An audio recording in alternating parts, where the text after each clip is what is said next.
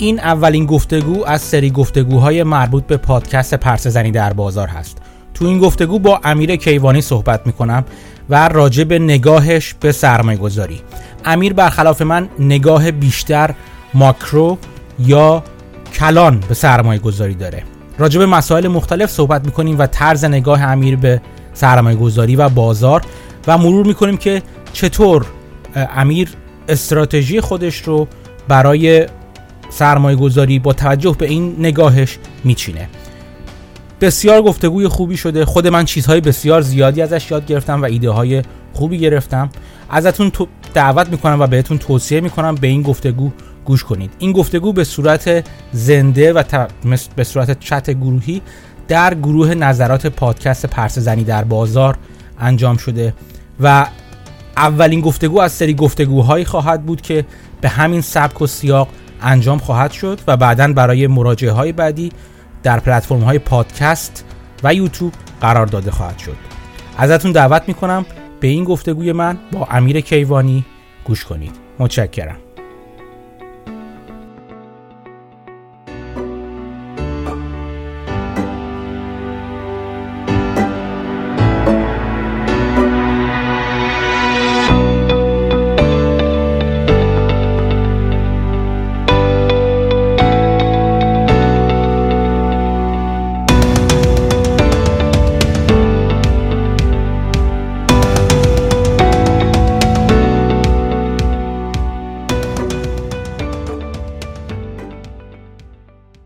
مطالبی که اینجا عنوان میکنیم به عنوان توصیه، پیشنهاد یا هیچ چیزی نیست، فقط نظرات خودمون و پوزیشن‌های خودمون رو میگیم و خب کاملا واضح هست که من هم فاینانشال ادوایزر نیستم، تکس اکسپرت اکسپرت هم نیستم و هیچ توصیه‌ای رو نباید به صورت کورکورانه دنبال کنن و انجام بدن، یعنی باید تحقیق خودشون رو حتما داشته باشن.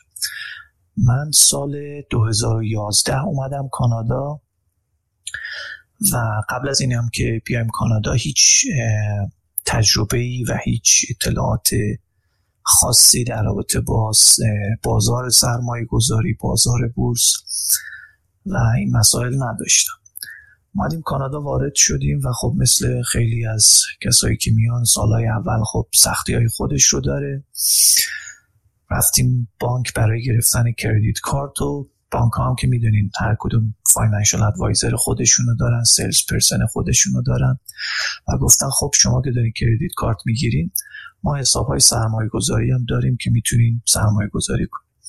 این شد استارت قضیه که البته استارت خوبی هم نبود، چون چیزی که به من پیشنهاد دادن حساب جی آی سی بود که خب حالا کسایی که دوستانی که در کانادا هستن میدونن حساب جی آی سی به چه شکل هستش. ما هم که اطلاعاتی نداشتم و یه مقدار پول اونجا گذاشتم و دیدم یه مدت که گذشت هیچ اتفاق خاصی نمیفته و حالا فی خودش رو هم داره. با ایشون صحبت کردم، یه سری هم اطلاعات از جاهای مختلف گرفتم. گفتن که خب جی آی سی اگر فکر میکنین خوب نیست و کمه میتونین بیاین روی میوچوال فاند های ما سرمایه گذاری کنیم. گفتیم خب حالا میوچوال فاند رو بریم امتحان کنیم ببینیم به چه شکل هست. اون هم حدود مثلا شش تا نه ماه گذشت و دیدم این اصلا دو تا دو و نیم درصد فقط منیجمنت فی هستش که خود اون بانک میگیره یا اون ارگانی که این میوچوال فاند رو منیج میکنه میگیره.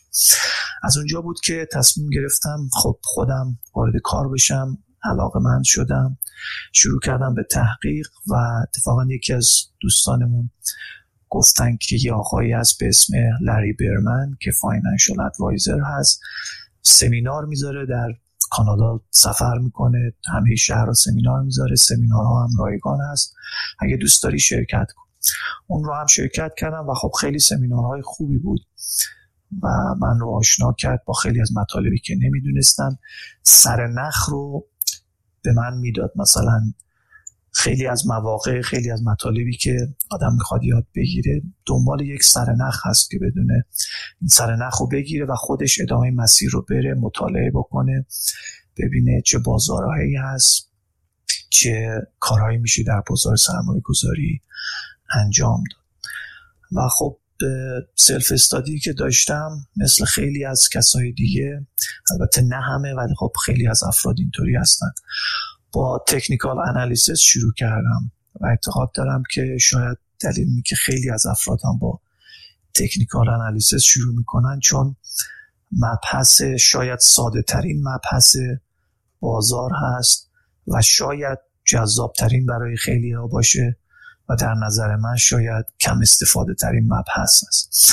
اما به هر حال به عنوان یک مبتدی از تکنیکال انالیسیس شروع کردم و بعد خیلی زود به این نتیجه رسیدم که نه، خیلی روش مناسبی نیست، خیلی تناقض‌های خیلی زیادی درش وجود داشت که دیدم و از اونجا قدم بعدی وارد مباحث فاندامنتال انالیسیس شدم، مباحث شرکت ها شرکت ها رو بررسی کردیم، روش هایی که چطوری میشه شرکت ها رو ارزیابی کرد و کم کم از اونجا شروع کردم، رسیدم خب حالا به asset allocation چی هستش، بعد ریسک منیجمنت رو مطالعه کردم، همینطور اومدم بالا تا به هر حال اینجایی رسیدم که توی چند سال اخیر این حس رو دارم که مطالب آنالیز بالا به پایین چیزی هست که من بهش علاقه دارم.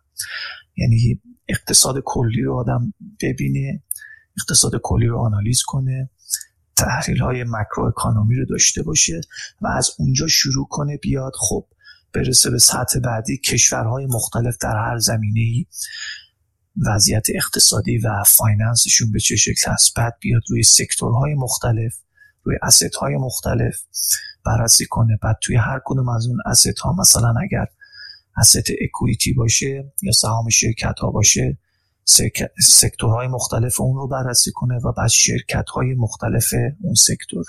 این اصطلاحاً متدی هستش که من علاقه من شدم بهش کار میکنم و اعتقاد دارم برای من بهترین متد هست، اگرچه که خب خیلی از افراد، خیلی کسایی که در بازار کار میکنن اصطلاحاً متد باتم آپ رو انتخاب میکنن، یعنی از تحلیل و آنالیز شرکت شروع میکنن و بعد میان بالا، حالا به سکتور میرسن و تا میتونن گسترشش بدن.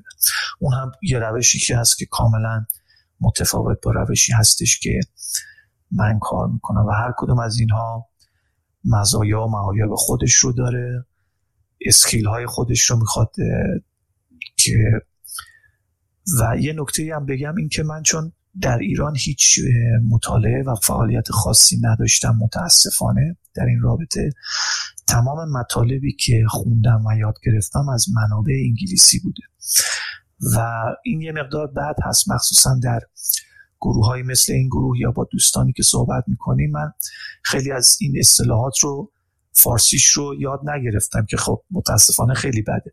بنابراین اگر شما میبینید آقا مهدی که یک اصطلاحی هست که فارسیش لازمه گفته بشه، لطفاً حتما عنوان بکنیم که من هم یاد بگیرم. خیلی ممنون. چی داری میپرسم اینجا؟ منم از این نظر مثل خودتم بخاطر اینکه خودم بعد دوستان میان منو اصلاح میکنن، بعضا توی پست‌های توییتری من میذارن که مثلا فلان چیز میشه، فلان اصطلاح معادل فارسیش میشه، این که منم استفاده میکنم یاد میگیرم. منم اصطلاحی من درآوردی زیاد استفاده میکنم، دلیل چم دقیقاً مثل دلیل تو. آخه حالا یه خورده برگردیم عقب، تو گفتی که خیلی زود به این نتیجه رسیدی که تکنیکال انالیسیس چیزی نیست که دنبالش هستی و بعضن تناقضی توش دید. من فکر کنم که خیلی از دوستان این گروه مثل اغلب گروهای دیگه چون تکنیکال انالیسیس شروع کردن یا کار میکنن یا اینا، دوست دارم بدونن که اولا این خیلی زود چقدر زود بود و این این سوال خود منه، ولی چیزی که فکر کنم احساس میکنم که خیلی ممکنه میخوام بدونن که چه تناقضایی و دیدی که تو به نظرت رسید که تکنیکال انالیسیس اون چیزی نیست که تو میخوای و دنبال روش دیگه ای گشتی. من از نظر زمانی اگر بخوایم بگیم خیلی زود شاید خیلی منطقی نباشه، برای من زمان حدود سه تا چهار ماه بود، چون شما ممکنه تو بازه چهار ماه برید سی تا کتاب بخونی یا ممکنه تو بازه چهار ماه فقط یک کتاب بخونی. از نظر زمانی شاید هر کسی فرق بکنه زمانش، اما دلیل این که چرا تناقض داشتم و چرا فکر کردم مناسب نیست به این دلیل بود که خب یکی از مطالب این بود که مثلا میگفتیم خب پترن هد اند شولدر الان دیگه کار نمیکنه، قبلا کار میکرد. سوال اینه که چیزی که تو ذهن من، سوالی که پیش میومد این بود که خب این پترن اگر قرار بوده یعنی یه چیزی رو به ما بده، یه اصولی رو به ما بگه، چرا کار نمیکنه؟ و این مثلا من یه پترن دیگر رو یاد بگیرم، یه تکنیک دیگر رو یاد بگیرم، بعد بگن دوباره این تکنیک دیگه هم کار نمیکنه. پس این آیا بحث روانشناسی مارکت بود؟ یعنی این پترن ها بر اساس روانشناسی مارکت ایجاد میشه و بعد از مدتی روانشناسی کسایی که تو مارکت هستن تغییر میکنه که این پترن ها دیگه قابل استفاده نیست، یا چی بوده اینجا که مثلا پترن هد اند شولدر دیگه قدیمی الان کار نمیکنه؟ به عنوان مثال میگم. بعد از اون هم دیدم عنوان میکنه خب شما اگه تکنیکال یاد داشته باشین میتونین روی هر هر چیزی که خرید و فروش بشه، معامله بشه، شما میتونین این رو اعمال بکنین بدون اینکه بدونین اون چی هست. یعنی شما صبح پا میشین پای سیستم نیم ساعت قبل از اینکه بازار باز بشه، از طریق اون اسکرین اسکرینر حالا نمیدونم چی بهش میگن، سهام‌ها رو انتخاب میکنین و بعد بازار که شروع میشه شما روی پترن و نمودار حالا کندلستیک یا نمودارهای مختلفی که از پترن هایی که میبینین، خط هایی که برای ساپورت و رزیستنس میکشین، میتونین تشخیص بدین که کجا زمان خرید هست، کجا زمان ورود هست. و نیاز هم نیستش که بدونین اون واقعا چه شرکتی هست یا چه کار. گفتیم خب اگر اینطوری باشه، یکم رفتم جلوتر توی یکی از این اسکرین‌ها یه روز دیدم چیزی که برای من اومد ای تی اف تی ویکس بود. ای تی اف تی ویکس در واقع leverage شده ایندکس ویکس هستش یا volatility ایندکس هستش. volatility ایندکس، حالا یه مختصر یه پرانتز باز کنیم، یکم از بحث انحراف پیدا می‌کنیم. volatility ایندکس در واقع نوسان ایندکس اس اند پی پانصد، یعنی پانصد تا شرکت بزرگ آمریکا رو، نوسانش رو اون نشون میده.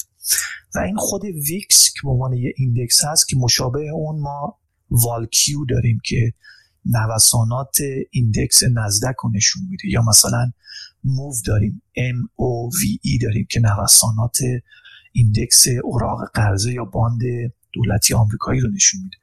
به هر حال ویکس نحوهی که محاسبه میشه یک فرمول ریاضی هستش که بر اساس میزان مبادلات آپشن های کال و پوت روی ایندکس اس پی ایکس یا همون ایندکس یا شاخص اس اند پی پانصد محاسبه میشه.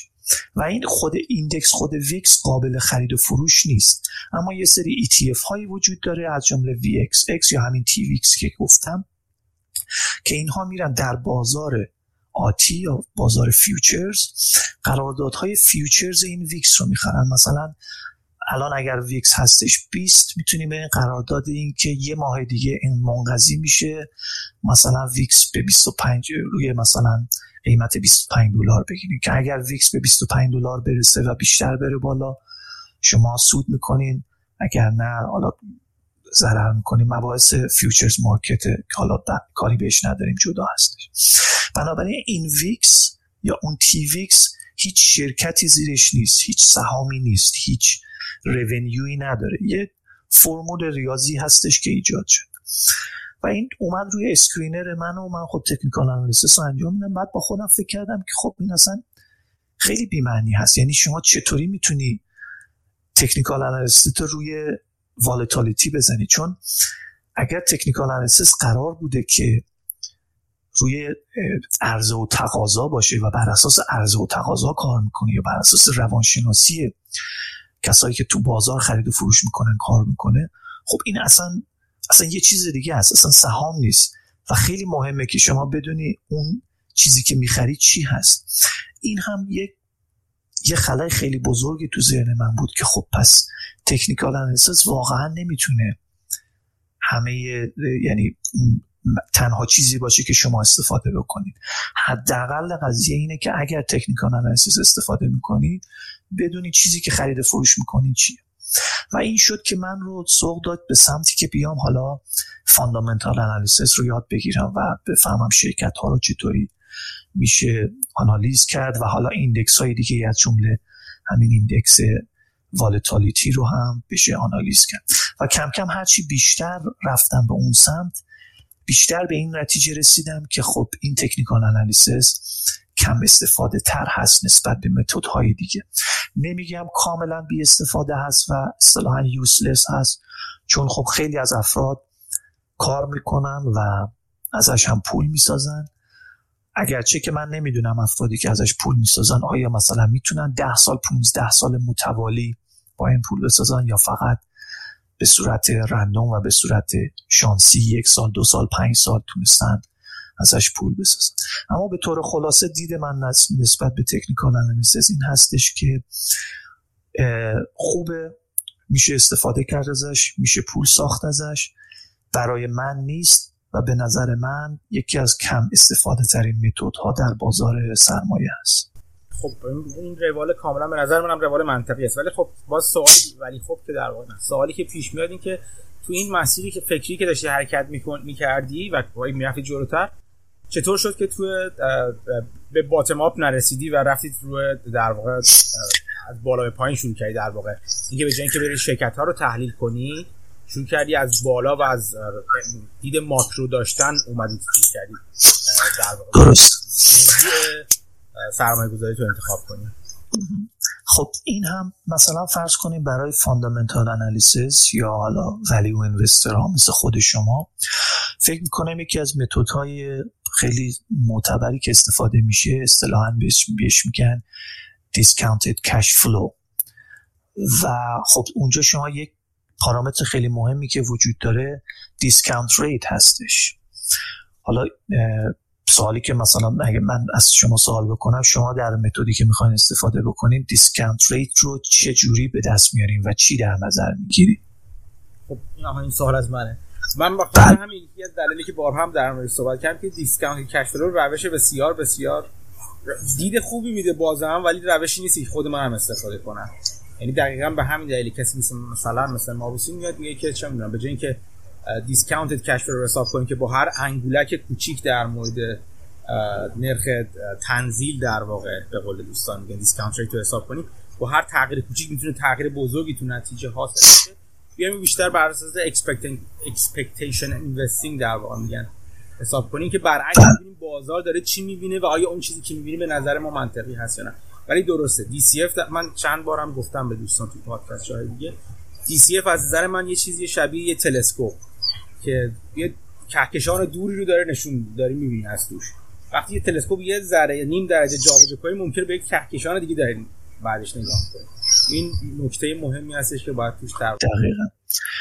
خب این مشکلی یکی از مشکلات اساسی بود که من دیدم، همینطوری که شما گفته زمانی که داشتم حالا اون بحث فاندامنتال انالیسیس رو دنبال میکردم و دیدم خب یک مبحث مهمی که برای دیسکانت ریت استفاده میشه و مهم هست نرخ سود هست و قیمت چیزهایی که یعنی مثلا اگر سهام یه شرکتی یا رونیو یه شرکتی ان دلار هست، این ان دلار یعنی چی؟ این ان دلار خیلی معنیش فرق میکنه که شما مثلا سود اوراق قرضه‌ای که میتونیم بگیریم یا اگر فرض کنیم بدون ریسک در نظرش بگیریم که اونم باز یه بحث جدایی هست. اگر با فرض کنیم اون بدون ریسک باشه، سود اوراق قرضه‌ای که بدون ریسک میگیرین چقدر هست؟ اون خیلی تاثیر داره روی آنالیز شما و روی دیسکانت ریت شما. و اینجا رسیدم به اینی که خب پس حالا این سوده چی میشه؟ یعنی اینکه ببینم اون پوینت آف رفرنس ما چی هستش یا این دلار. چرا مثلا اگر یه شرکتی به دلار آمریکا قیمت گذاری بشه خیلی فرق میکنه مثلا تا به پزو قیمت گذاری بشه، چون ارزش دلار آمریکا با ارزش پزو کاملا متفاوت هست. و توی این آنالیز ها اون عدد تنها مهم نیست، یعنی اینی که همینطوری که گفتم ببینید نرخ سود چقدره و قیمت به چه واحد پولی محاسبه میشه اون هم مهم است. این من رو در رو باز کرد برای من به سمت اقتصاددان هایی که اصطلاحاً بهشون میگن آستریان اکانومی. آستریان اکانومی یک بحث مفصلی که دارن، شاید مهمترین چیزی که روش خیلی پافشاری میکنن این هستش که دولت نباید هیچ دخالتی در تعیین قیمت یا تعیین نرخ سود بکنه، چون قیمتی که در بازار آزاد وجود داره و نرخ سودی که در بازار آزاد وجود داره به سرمایه گذار یا به بیزنسمن نشون میده که آیا الان زمان مناسبی برای سرمایه گذاری هست یا نیست. اگر دولت یا بانک مرکزی دخالت بکنه و نرخ سود رو دستکاری بکنه یا قیمت‌ها رو دستکاری بکنه، اون بیزنسمن یا اون سر سرمایه گذار نمیتونه به هیچ عنوان به نرخ سود اطمینان بکنه. مثل وضعیتی که الان داریم، نرخ سود اگر نزدیک صفر باشه که الان هست، در تئوری در تئوری شما میتونید برین سهام شرکت‌های خوب در بخرین و اینها باید برن بالا، چون نرخ سود تقریبا صفر هست و اون شرکت به هر حال یک مقدار هم اگر سود داشته باشه خیلی دستش جلو هست و میتونه به شما سود بده. و وقتی نرخ سود نزدیک صفر هست، قاعدتاً به این معنی خواهد بود اگر دولت دخالت نمی‌کرد که تورم شما خیلی کم است، تقریبا اصلا تورمی نداره. ولی چون که دولت میاد دخالت میکنه، بانک مرکزی دخالت میکنه، آستریان اکانومیست ها میگن که این باعث دوچار باعث میشه که سرمایه گذار و بیزنسمن دوچار سردرگمی بشه و ندونه که این نرخ سودی که میبینه واقعی هست یا نه، یا اصلا چه اطلاعاتی بهش میده. حالا همین رو اگر بخوایم توی مبحث discounted cash flow استفاده بکنیم، خیلی خاص بخوایم بگیم، وقتی که سود بازار واقعی نباشه، قیمت ها واقعی نباشه، شما نمیتونیم دیسکانت ریتتون رو چی بذارید. و همینطوری که گفتین دیسکانت ریت یه مقدار جابجا بشه، اون طرف قضیه آوتکام کلن یا نتیجه کلن متفاوت خواهد. این شد که من رفتم مطالب آستریان اکانومی رو خوندم و دیدم که خب آستریان اکانومی دیدگاهشون خیلی نزدیک به دیدگاه اصطلاحاً اقتصاد کلاسیک هستش، که اقتصاد کلاسیک رو حالا کتاب‌های ادم اسمیت در قرن هجدهم هم فکر می‌کنم بود که عملاً یه فیلسوف و اقتصاددان بود، کتاب‌های خیلی خوبی داره، شاید معروف‌ترین کتابش که خیلی‌ها خونده باشن Wealth of Nations هستش، حتما ترجمه فارسی شده، نمیدونم عنوان فارسیش چی هست که بله، و خیلی کتاب خیلی خوبی هست و برای این که کسی اگر بخواد پایه اقتصاد رو شروع کنه یکی از مباحث خوب برای شروع هستش. یه بحث یه کتاب دیگه هم داره و تو اون بحث میکنه، یک خیلی عنوان معروفی هستش به اسم Invisible Hand یا دست نامرئی، که اونجا مبحث رو عنوان میکنه که واقعا نیاز نیست که دولت ها دخالت بکنن در بازار آزاد، بانک مرکزی دخالت بکنه و هر شخصی، هر بیزنسمنی، هر سرمایه گذاری چون به دنبال سود شخصی هست باعث میشه که بازار به تعادل برسه. حتی اگر شما رکود اقتصادی داشته باشین دوباره برمیگرده بالا و خودش رو به تعادل میرسونه. خب نگاه مخت... نگاه متضاد این نگاه کارل مارکس بوده با کتاب کپیتال که اون هم صد درصد ترجمه شده، اون هم قدیمی هست، اما فکر میکنم سال دو هزار و هشت دو هزار و نه یک نویسنده فکر میکنم فرانسوی بود به اسم اسمش رو الان یادم رفته. همون کتاب، عنوان کتاب هم دوباره کپیتال هست، ولی کپیتال برای قرن بیست و یکم. بله بله بله بله که اون که اون کتاب شاید بهتر باشه اگه کسی بخواد بخونه، اگرچه که فکر می‌کنم هشتصد صفحه کتاب بود، خیلی کتاب مفصل. بله اونم خیلی. ولی خب این این کتاب قرن بیست و یکم بهتر هست چون که مباحث رو اومده بروز کرده، یعنی با شرایط فعلی اومده مباحث. این میشه دو تا حالا دیدگاه کاملا متضاد مختلفی که دارن، که خیلی هاشم فلسفی اجتماعی هست، یعنی درست اقتصاد درش هست اما فلسفی و اجتماعی. بعد آستریان اکانومی ها خیلی نزدیک به این دیدگاه رو دارن که واقعا نگاهشون دیدگاهی به دیدگاه کلاسیک نزدیک هست. و یک عنوان نکته دیگه که خیلی تاکید میکنن این هستش که اقتصاد علم اجتماعی هست، علم ریاضی و آماری نیست. شما اگر بخواید از مطالب و فرمول‌های ریاضی یا آماری استفاده بکنید برای اینی که حدس بزنین اقتصاد در آینده چی میشه، یا از اون بدتر اقتصاد رو کنترل بکنین، حتما شکست میخورید. چرا؟ چون که وقتی میگیم اقتصاد بحث اجتماعی و اجتماعی هست و فلسفی هست، یکی از عوامل مهم خود انسان میشه و انسان غیر قابل پیش بینی هست. شما انسان رو نمیتونین فرمول براش درست بکنید. ممکنه یه دهه یک واکنشی به یک چیزی نشون بده، دهه بعد یه واکنشی دیگه نشون بده. بنابراین فرموله کردن و چارچوب بندی کردن در اقتصاد و سعی بکنیم که کنترل بکنیم کار درستی نیست، چون انسان غیر قابل پیش بینی است. فکر می‌کنم در این رابطه جورج سوروش هم در کتاب الکمی آف فایننس بود، فکر می‌کنم اسمش، همچین مطلبی رو عنوان می‌کنه که بحث می‌کنه که فرمول‌های ریاضی، مدل‌های ریاضی خیلی قابل اطمینان نیستن. اگر درست اسم کتابشو گفته باشم یادم نیست. درست. بله.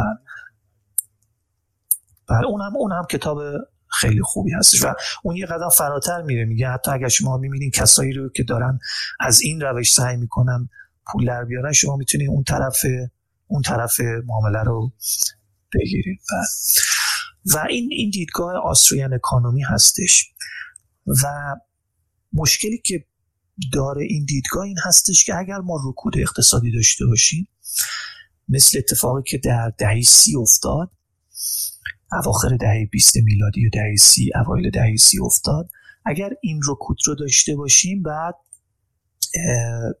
خیلی طول میکشه تا بازار بتونه خودش رو اصلاح بکنه.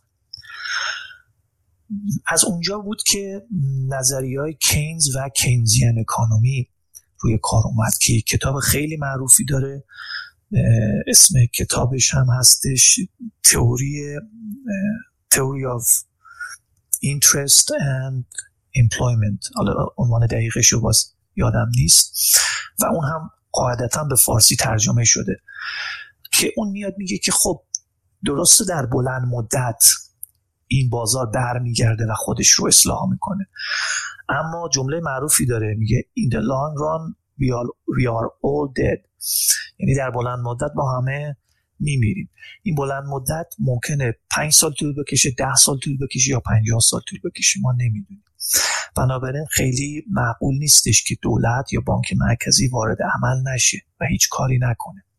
ما میتونیم عمق فاجعه و طول مدت فاجعه رو خیلی کمتر بکنیم با کمک بانک مرکزی و با کمک دولت، که اون هم باز یک کتاب مفصلی داره و یکی از سنگین ترین کتاب هایی بوده که من خوندم، یعنی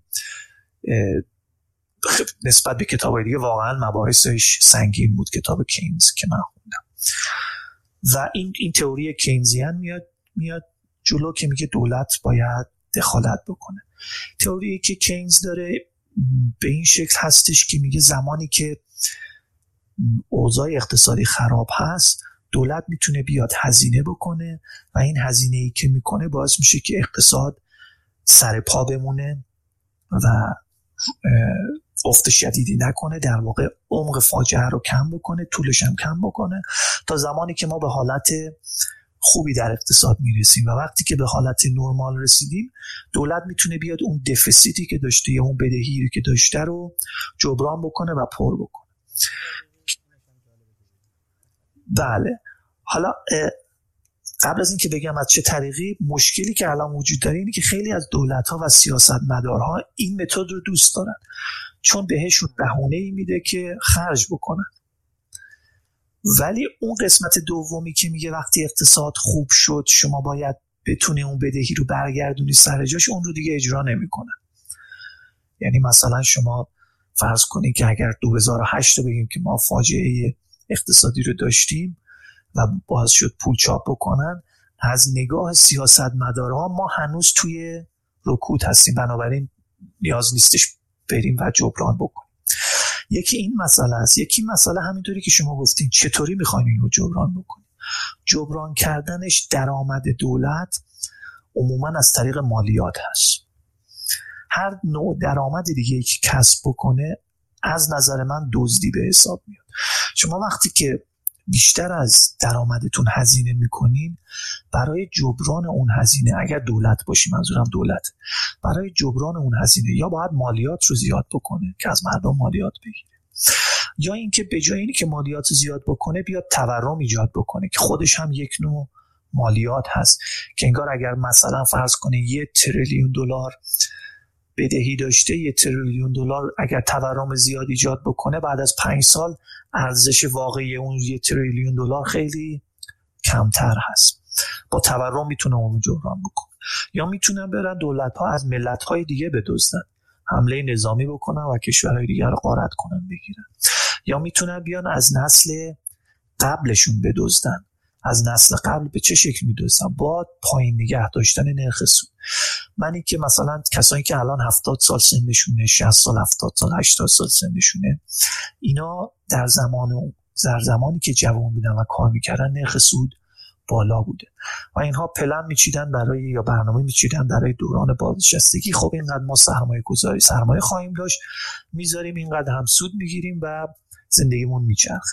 وقتی که بانک میاد به صورت مصنوعی نرخ سود رو پایین نگه میداره، اون فرد بازنشسته‌ای که قرار درآمدش از سرمایهش به دست بیاد، اون فرد عملا داره ازش پول دزدیده میشه و به دولت داده میشه، چون دیگه نمیتونه سود واقعی که وجود داره رو بگیره. وقتی تورم شما سه درصد هست و سود شما صفر هست، اون سرمایه گذار نمیتونه سودی که قبلا براش حساب کرده رو به دست بیاره. پس این میشه دزدی از نسل قبل. دزدی از نسل بعد هم که ایجاد تورم هست. شما وقتی تورم ایجاد میکنی نسل بعدتون رو از بین میبرین و شرایط سخت براش ایجاد میکنی. دزدی از کشورهای دیگه هم که خب مشخص وضعیتش. این میشه نحوهی که دولت ها میتونن اون دفیسیت یا اون کسری بودجهشون رو جبران بکنن. کینزیان اکانومی یا بحث کینز خودش به نظر من بحث خیلی جالبی و خیلی خوبی هم هست، اما متاسفانه سیاستمدارها قسمت‌هایی رو که دوست دارن ازش رو میگیرن و قسمت‌هایی رو که دوست ندارن اجرا نمی‌کنن. کاملا سلیقه‌ای میشه. در خود ببخشید من یه خورده که موضوع بحث نیست، ولی چون دیده ماکرو بعدش هم از اینجا هم نظر خود تو هم بپرسم. میگی میگی کینزیان ها خوبن ولی بعد استفاده میشن. من یاد جملات معروف دعوای سوسیالیسم اینا میفته.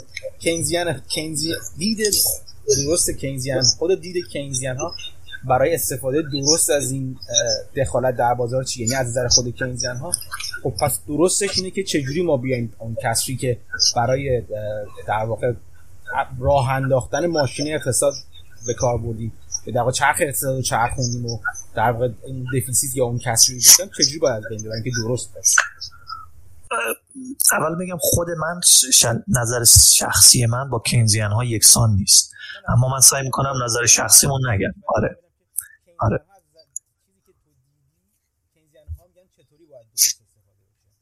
یه بخشی از اون این هستش که خب یه بخ... یه مطلب دیگه در رابطه با کینز بگم. دیدگاه کینز این هستش که اقتصاد رو از سمت دیمند یا تقاضا میبینه. اقتصاد کلاسیک معمولا از سمت سوپلای هستش، یعنی اینکه برای همین هم هستش که آستریان اکانومی میگه که خب شما راحت مالیات رو کم نگه دارین یا دخالتی نکنین، بیزنسمن ها بتونن تولید بکنن، چیزی که بازار براش داره تولید میکنن و اقتصاد راه میفته. کینز بازم من معلوم چون به نظر من دید این نکته خوبیه، بسیار خوبه. تفاوت دو دیدگاه اقتصاد کلاسیک و کینزیانی نشون میده. هم چیزی گفتین تفاوت این که نگاه رو از دید عرضه باید نگاه کرد یا تقاضا. اینو یه توضیح بده که منظور چیه که میگی تأکید کلاسیک دیدگاه کلاسیک بر طرف عرضه است و تأکید دیدگاه کینزیان ها بر طرف تقاضا. خب من با کینز شروع میکنم. کینز میگه که شما میتونین کینز میگه که کلن اصلا اصلاحش هست aggregate demand، یعنی تقاضای کلیه کشور یا اون نیشن یا اون جامعه چند تا تقسیم میشه به چند قسمت. یکیش کانسامپشن هستش، یعنی مصرفگرایی، یعنی مصرف کردن که من و شما میریم مصرف میکنیم پول میدیم و این پول میچرخه بازار را میفته. یه قسمتش اینوستمنت هستش، یعنی سرمایه گذاری هست. یه قسمتش هزینه های دولتی هست که این هزینه های دولتی معمولا برای زیرساخت های جامعه انجام میشه. و یه قسمتش هم اصطلاحاً نت اکسپورت هستش، یعنی صادرات اون کشور هستش. به کل این که حالا بهش میگن توتال اکسپندیچر یا همون اگریگیت دیمند میشه کل تقاضایی که وجود داره. میگه شما وقتی که تقاضا رو ببرین بالا خود به خود عرضه میاد، یعنی اون بیزنسمن میبینه این تو بازار مثلا تقاضا براش با زیاد قیمت رفته بالا، میره اون چیز رو میسازه یا تولید میکنه یا به هر سرویسی هست یک سرویس رو میده و اقتصاد راه میفته. اعتقاد داره که از این سمت، از سمت تقاضا شما میتونین اقتصاد رو راه بندازید. وقتی که پول دست مردم باشه و هزینه بشه یا دولت هزینه بکنه، تقاضا باشه، سوپلای هم یا عرضه هم میاد. آستریان میگه نه، آستریان میگه که شما اگر این کار رو بکنین ممکنه که، میگه اگر میخواین اقتصاد را بندازین باید از سمت عرضه انجام بدین، یعنی اینکه شما پول رو بدین دست سرمایه گذار، پول رو بده دست بیزنسمن و بیزنسمن نگاه بکنه ببینه چه چیزی در آینده مورد تقاضا خواهد بود و بره اون رو بسازه، اون رو تولید بکنه و بده دست مصرف کننده. اگر شما از سمت آستریانا میان، اگر شما از سمت تقاضا بیاین، شما ممکنه وارد یک گردابی بشین که چیزهایی رو دارین تولید میکنین که در حال حاضر خوبه ولی چند سال دیگه تقاضایی براش نیست، بنابراین اصطلاحاً بهش میگن میس الوکیشن اتفاق میفته، میس الوکیشن آف ریسورس، یعنی اه، اه، یعنی اون بعد تخصیص غلط سرمایه اتفاق میفته رو چیزهایی که من بیزنسمن نگاه میکنم میبینم ده سال دیگه میخواد رشد بکنه، میگم خب من تا ده سال دیگه میخواد رشد بکنه، الان تقاضا واسه این مثلا آیتم A بیشتره، میرم سرمایه میزنم رو آیتم A، سرمایه گذاری میکنم، آیتم A هم الان خوبه ولی بعد از دو سال دیگه این تقاضا برای آیتم A کم میشه، از بین میره، من رو سرمایه که گذاشتم نتونستم اون ریترن خاص رو به من برگردونه. اینها دیدگاه های متفاوت هست، نمیگیم کدوم غلط هست کدوم درست هست، فقط دیدگاه ها رو داریم عنوان میکنیم. و حالا اگر برگردیم به کینز که گفتیم aggregate demand یا اون total expenditure یا کل تقاضا، کل تقاضا به چند دسته تقسیم کردیم، یکی از اون قسمت ها دولت بود، گورنمنت بود، و یکی دیگه کانسامپشنز بود یا یا مصرف جامعه بود.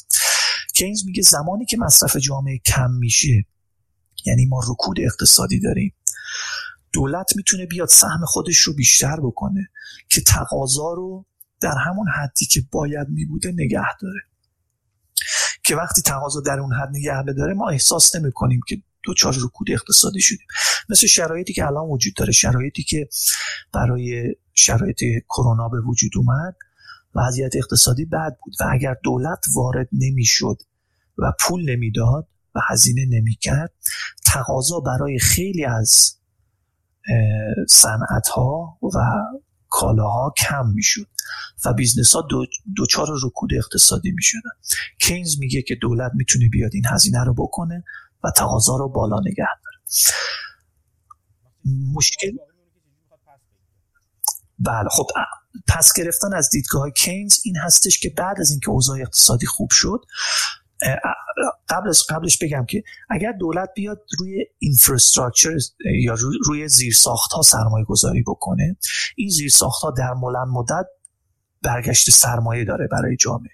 مثلا اگر دولت میاد پل میسازه، اگر دولت میاد مکان نمیدونم آموزشی ورزشی میسازه یا هزینه های زیر ساختی میکنه، در بلند مدت این برمیگرده به دولت و بازدهی داره. این یک متد هست. متد دوم این هستش که وقتی که دولت هزینه میکنه و این هزینه باعث رونق بیزنس ها میشه و افراد درآمدشون بیشتر میشه، مالیاتی که دولت جذب میکنه هم خود به خود بیشتر میشه. شما اگر قراره به طور متوسط بیست و پنج درصد مالیات از کل جامعه بگیرید، خب اگر جامعه شما پولدارتر باشه، بیزنس شما رونق بیشتری داشته باشه، سهم دولت هم، سهم بیست و پنج درصد دولت هم بیشتر میشه و میتونه کم کم این رو برگردونه و جایگزین کنه. فرض بر این هستش که بعد از رکود اقتصادی دولت دیگه نیازی نیست هزینه های هنگفت بکنه، اما همچنان داره مالیاتش رو جذب میکنه و این مالیاتی که جذب میکنه قسمت زیادیش میره جزء بدهی هایی که داشته که اون بدهی ها رو کم بکنه. خب این دیدگاه کینز هست. سوال من اینجاست، خب بین این دو دیدگاه متناقض خب این این این دو تا مکتب وجود داره. تو به عنوان یه سرمایه‌گذار چجوری نگاه می‌کنی به قضیه؟ چون اینم بگم من یه چیزی هست که خیلی در واقع بحث، چون من خودم بیشتر تمایل به دیدگاه آستریان دارم، دیدگاه اتریشی دارم و خب یکی از دلایلش اصلا همین بحث داروینیسم در اقتصاد هست، اینکه در واقع اون کسی که کارآفرین هست، سرمایه گذار هست، بابت اینکه داره ریسک میکنه و در واقع یک سرمایه خودش رو روش ریسک میکنه و کارآفرینی میکنه به امید اینکه در آینده بتونه بازگشت ببینه. این به نظر من همونطور که حالا آستریان های مختلف هم گفتن یک کار قهرمانانه است یه جورایی و خیلیشون از بین میرن، خیلیشون جواب داده نمیشه و اینکه اون اون سرمایه گذارهایی باقی میمونن تو عرصه در واقع سرمایه گذاری که حالا به هر روشی، با شم بهتر، با متدولوژی بهتر یا غیره، آینده رو بهتر تونستن تخمین بزنن. دقیقاً دقیقاً سرمایه گذاری رو بهتر و عاقلانه‌تر و زیرکانه‌تر تونستن در واقع پیدا. درست. و از این نظر برای من خیلی هیجان انگیز و جالب دید سرمایه گذاری، دید اقتصاد آستریان.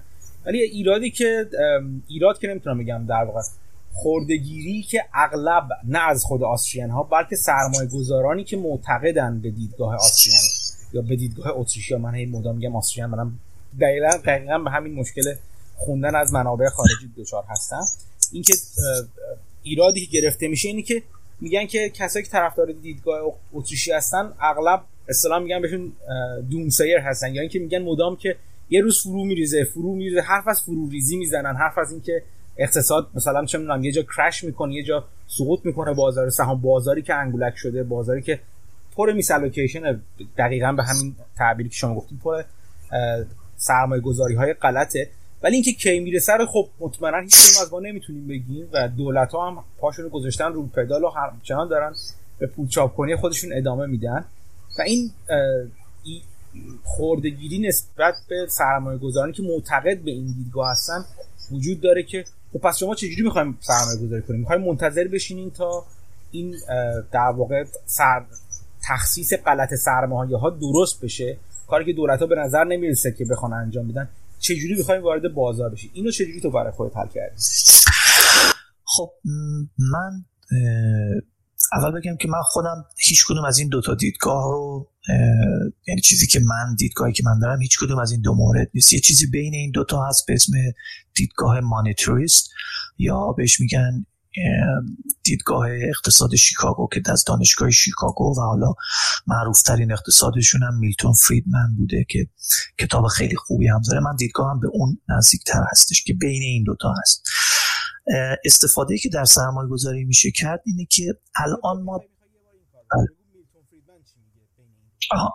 خب میلتون فریدمن بین این دوتا یا اون دیدگاه مانیتاریستی که مانیتاریست دیدگاهی که دارن به این شکل هستش که میگه ما هر دوتا رو نیاز داریم، به این دلیل که مثلا در همون اواخر دهه بیست که آمریکا بازارش خیلی افتاد به این دلیل بود که بانک ها داشتن ورشکست می شدن و اصطلاحاً بانک ران اتفاق افتاد. بانک ران یعنی اینی که مردم همه هجوم میارن که پولاشون از بانک بکشن بیرون به دلیلی که فکر میکنن بانک پول کافی نداره.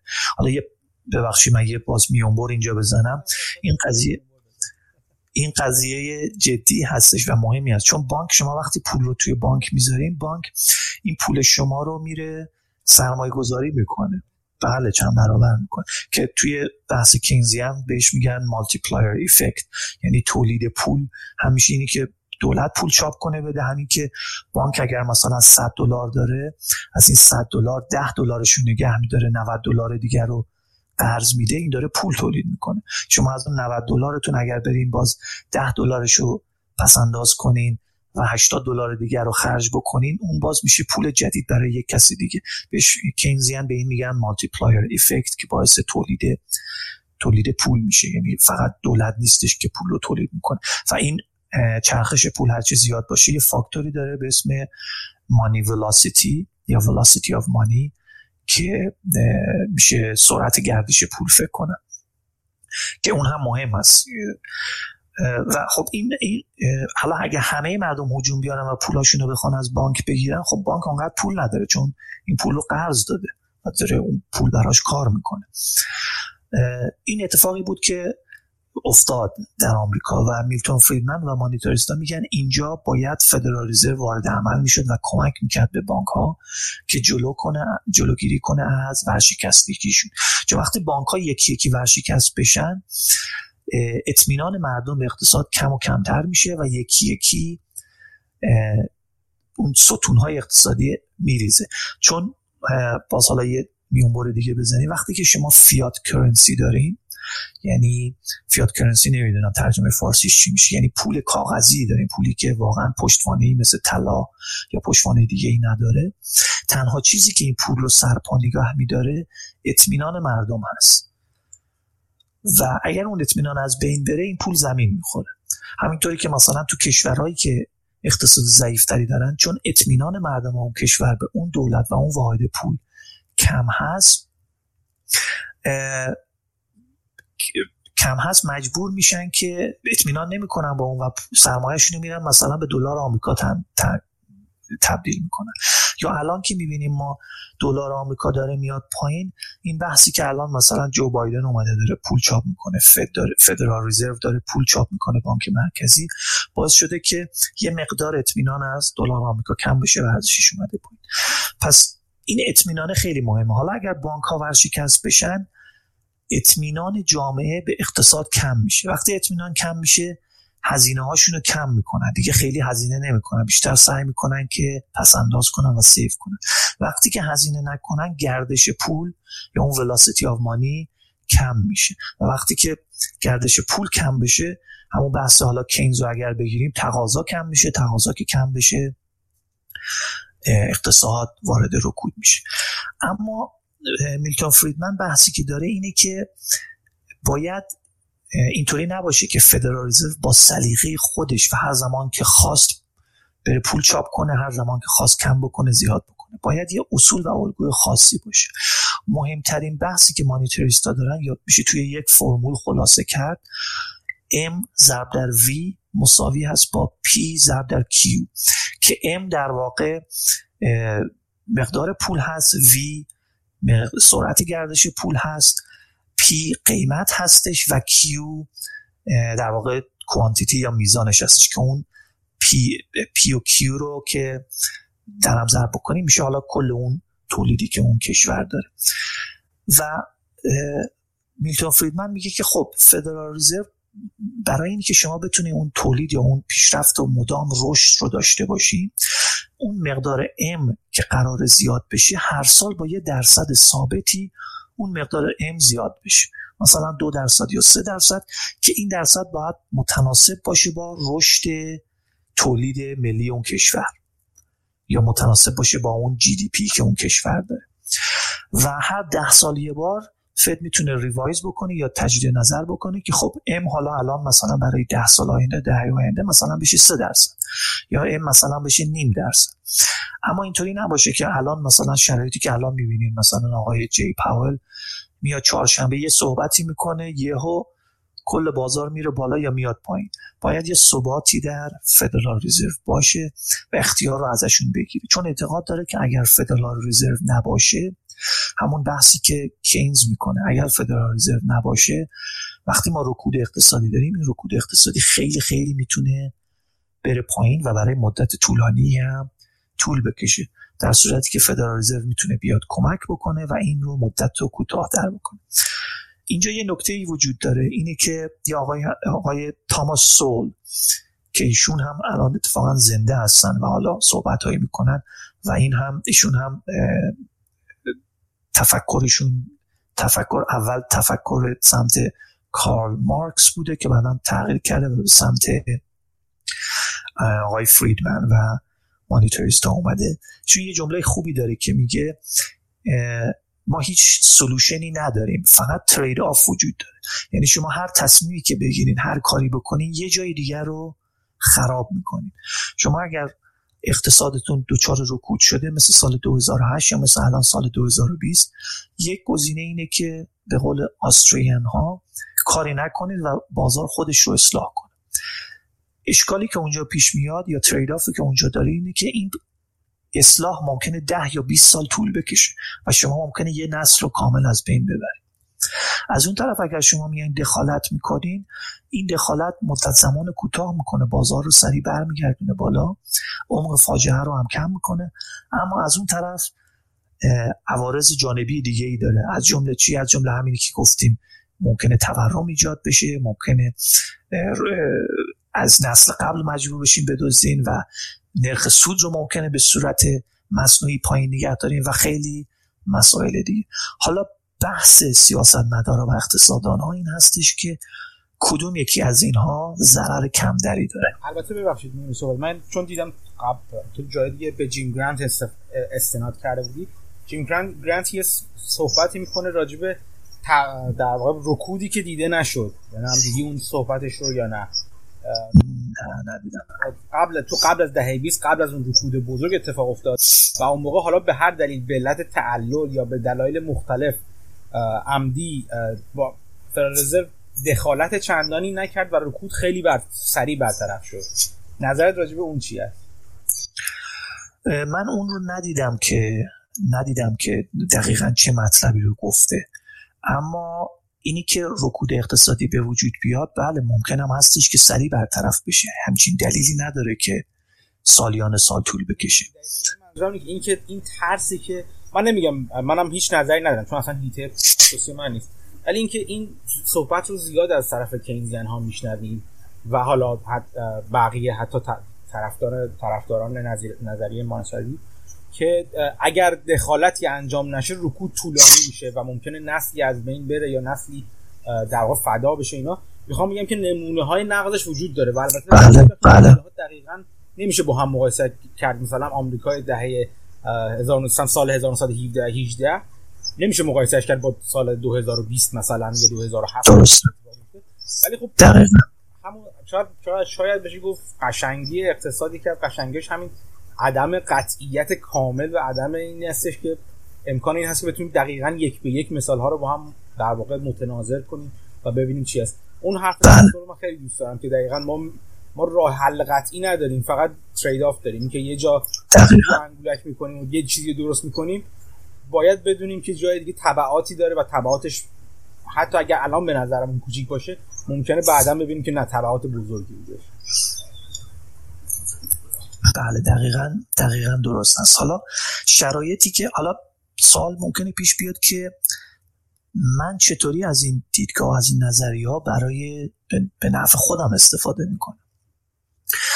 خب این مباحث، این دیدگاهایی که گفتیم، چیزی که به نظر من الان داره اتفاق میفته فراتر از کینز هست و فراتر رفته به سمت چپتر از اون رسیده و ما بحث ام ام تی رو داریم، Modern Monetary Theory رو داریم که آقای وارن موزلر پرچمدارش هست و بحثای خوبی و جالبی هم داره و خب ام ام تی خیلی با دیدگاه من فاصله داره.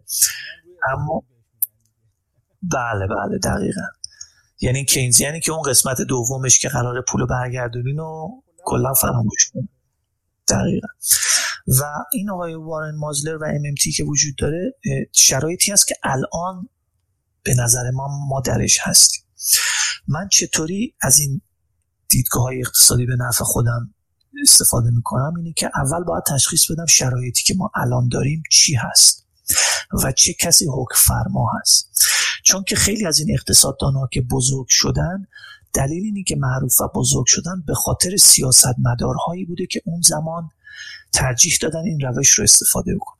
مثلا آقای میلتون فریدمن که بزرگ خیلی اسم, اسم و رسم داره و جایزه نوبل برده، به خاطر این بوده که در دوره‌ای بود که ریگان، آقای ریگان که رئیس جمهور آمریکا بود، پشتیبانی میکرد از این قضیه. همینطوری که خانم مارگارت تاچر انگلستان از دیدگاه‌های آقای هایک پشتیبانی میکنه. البته آقای هایک هم دیدگاه‌های خیلی خوبی داره و اونها هم یه سری مناظره‌های خیلی جالبی بین کینز و هایک وجود داره و اون هم کتاب خیلی جالبی داره آقای هایک. من متاسفانه اسم کتاب رو باز خاطرم نیست.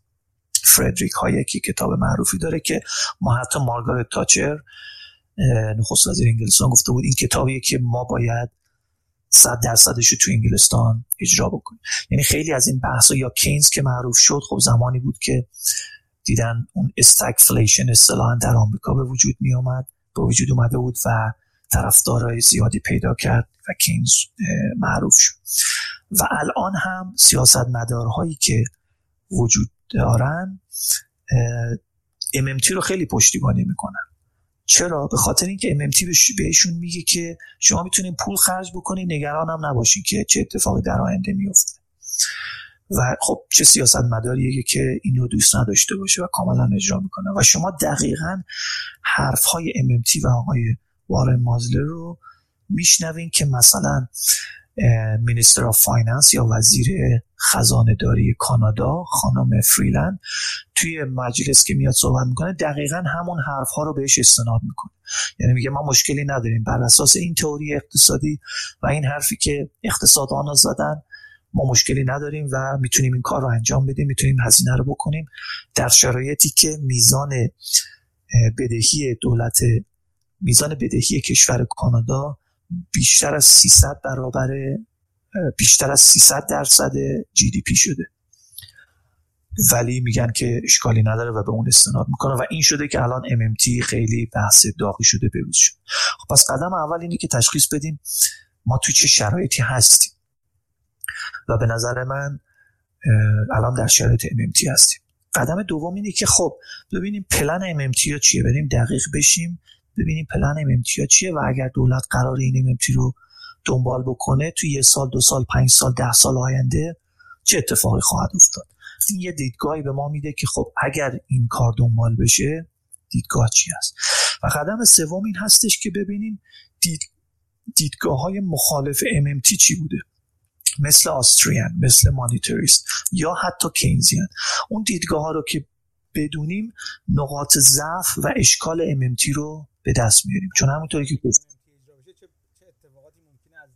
دقیقاً دقیقاً دقیقاً و این به ما کمک میکنه. خب این میشه زیرساخت تحلیل همون تاپ داونی که من گفتم، یعنی این رو داریم. حالا میگیم خب ما ام ام تی رو داریم، این شرایط اتفاق میفته. مثلا به عنوان مثال یکی از بزرگترین مشکلاتی که ام ام تی خواهد داشت افت ارز ملی مخصوصا در کشورهای غیر از آمریکا خواهد بود و ایجاد تورم خواهد بود با توجه به اون ارز ملی که دارن. آمریکا یه مقدار بحثش جدا هست چون که ارز بین‌المللی هست و من به شخصه که البته نظر من هم مهم نیست اما به شخصه فکر میکنم که به این زودی ها دلار آمریکا جایگزین نمیشه به خاطر قدرتی که یا نفوذی که آمریکا داره، هم نفوذی که روی چون من مثلا مایکل بری من این چند وقته شروع کرد راجع به چین گفتن که رو... چیز روالی که داره چین میره، چین داره سعی میکنه و میخواد و به نظر میرسه که در این جهت هستش که در واقع چین جایگزین آمریکا بشه به عنوان ارز در واقع مبنی نظر راجع به چین. اون رو کتاب خیلی خوبی آقای ریدالیو داره به اسم جدیدم چاپ شده، اسمش رو یادم رفته، که در رابطه با همین قضیه صحبت میکنه که آمریکا رو به رکود هست، امپراتوریا چطوری رو به رکود میرن و یک امپراتوری جدید شکل میگیره و میاد رشد میکنه. Change, Changing World Order اسم کتابش هست و این این تون خیلی بحث جالبی داره و همین نکته‌ای که شما گفتین رو عنوان میکنه که با توجه به افت سیستم تحصیلی آمریکا، با توجه به افت سیستم اخلاقی آمریکا و سمت فساد رفتنش و با توجه به رشد تحصیلی چین و رشد حتی سیستم اخلاقی چین نسبت به شرایطی قبلا داشته و خیلی مطالب دیگه عنوان میکنه، ایشون هم قشنگ موضوع رو باز میکنه و میگه که چرا چین در آینده قدرت اول اقتصادی میشه که به نظر من هم میشه. اگرچه من سعی میکنم نظرات خودم رو نگم، بیشتر از افراد دیگه نظرات افراد صاحب نظر رو عنوان میکنم. و ولی اینی که چین بیاد بالا با اینی که واحد پول چین بشه ارز بین المللی خیلی فرق میکنه. شما ممکنه حالا دوستانی که در ارز دیجیتال کار میکنن اصلا یکی از دیدگاهاشون همین هستش که شما اینی که دلار بخواد زمین بخوره دلیل نداره که مثلا یوان چین بیاد جاشو بگیره. شما میتونید یه واحد پول مستقل داشته باشین که زیر سلطه هیچ کشوری نباشه، و همین دلیلی که اونها طرفدار ارز دیجیتال هستن و میگن میاد جای دلار آمریکا رو میگیره. من خودم به شخص این رو بعید میدونم، به خاطر اینی که فکر میکنم دولت ها زیر بار نمیرن، مگر اینکه تنها حالتی که این اتفاق بیفته این هستش که واقعا دوتا قدرت به یک حد برسن، مثلا چین و آمریکا، که نتونن به توافق برسن برای یک واحد پولی مشخص بین‌المللی و توافق بکنن سر یه واحد پولی بی‌طرف، که این احتمالش هست اتفاق بیفته. و اگر همین اتفاق بیفته حداقل ده سال دیگه به نظر من زمان لازمه تا این اتفاق بیفته، بنابراین دلار آمریکا به این زودی از بین نمیره.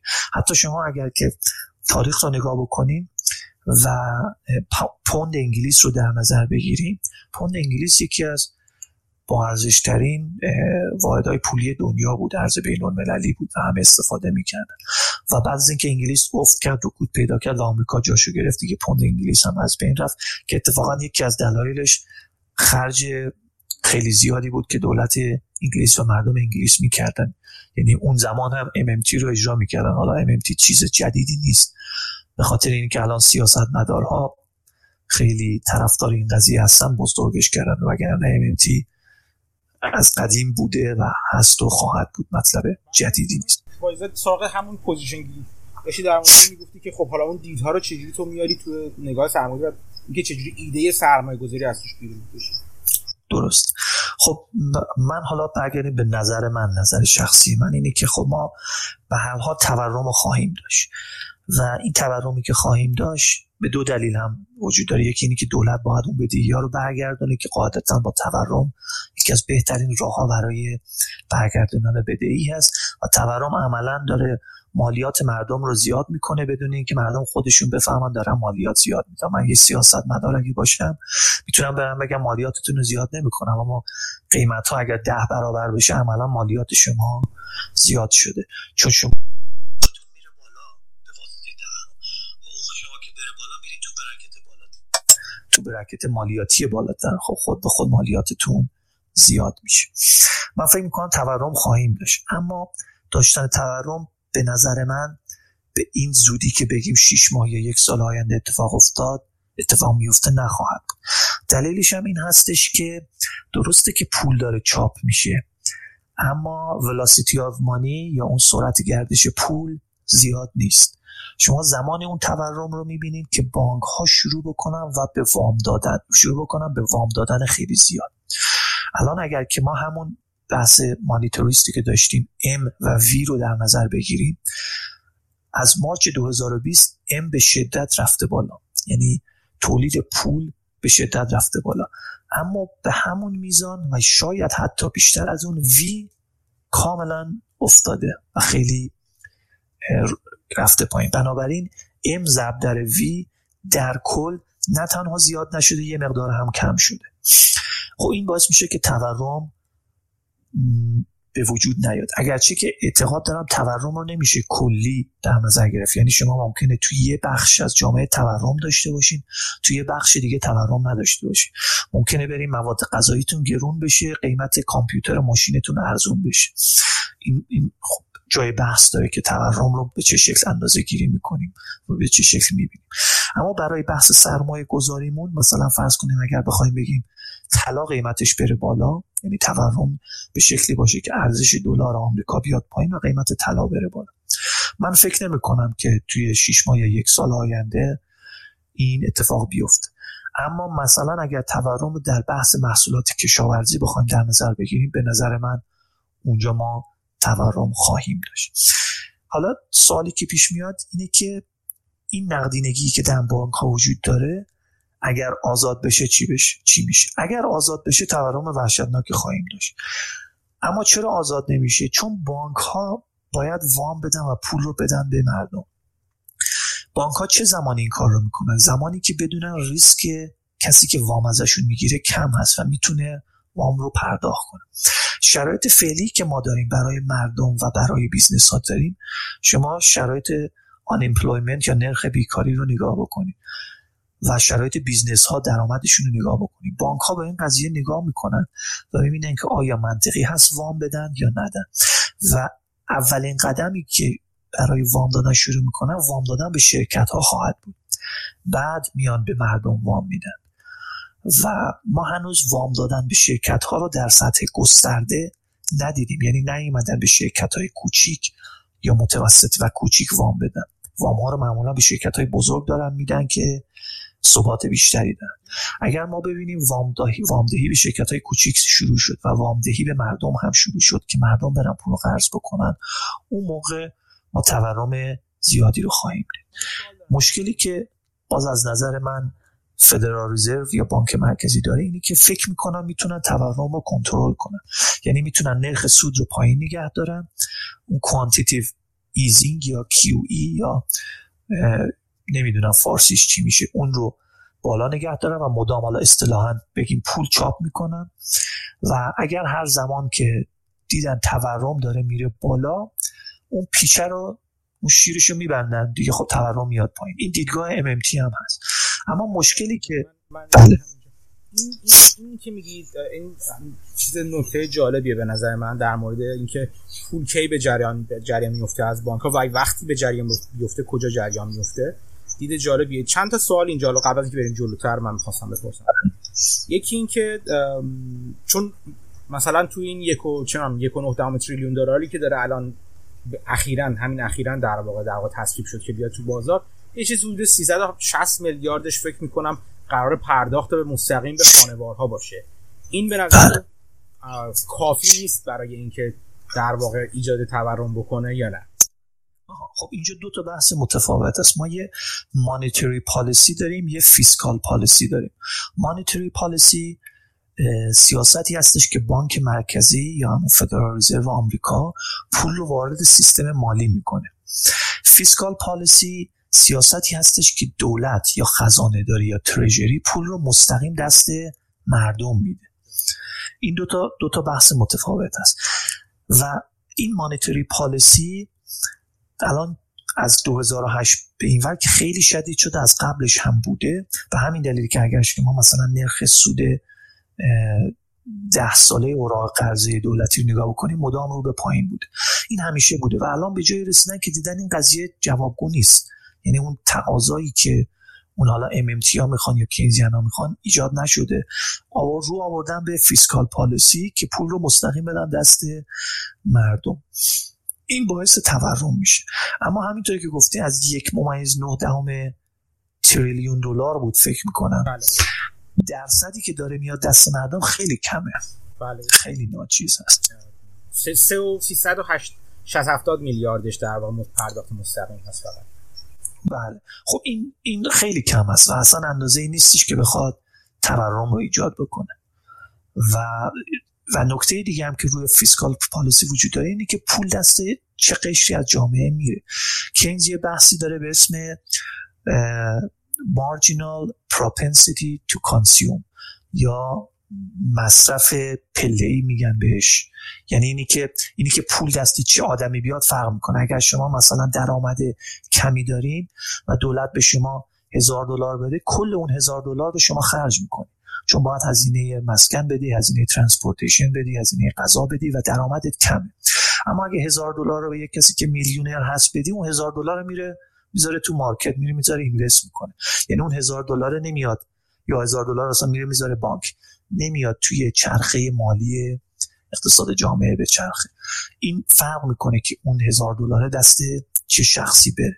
بنابراین نه تنها که این مقدار پولی که داره میاد دست مردم فیسکال به عنوان فیسکال پالیسی کم هست، بلکه قسمتی که داره میاد دست قشری که میخوان همش رو خرج بکنن هم دیگه خیلی ناچیز میشه، خیلی کم میشه. خب سوال دوم من که بسیار اون بخش اون بخش از گفتی که بانک‌ها ترجیح میدن به شرکت‌های بزرگ وام بدن اول، بعد به شرکت‌های کوچیک‌تر چون می‌خوام آدم وام بدن و همینجوری دعوات میاد پایین. این رو چطور آیاتون خودت مانیتور می‌کنی ببینی که در واقع بانک‌ها دارن چیکار می‌کنن با این پولی که ترپ شده و گیر افتاده تو تله در واقع پول افتاده؟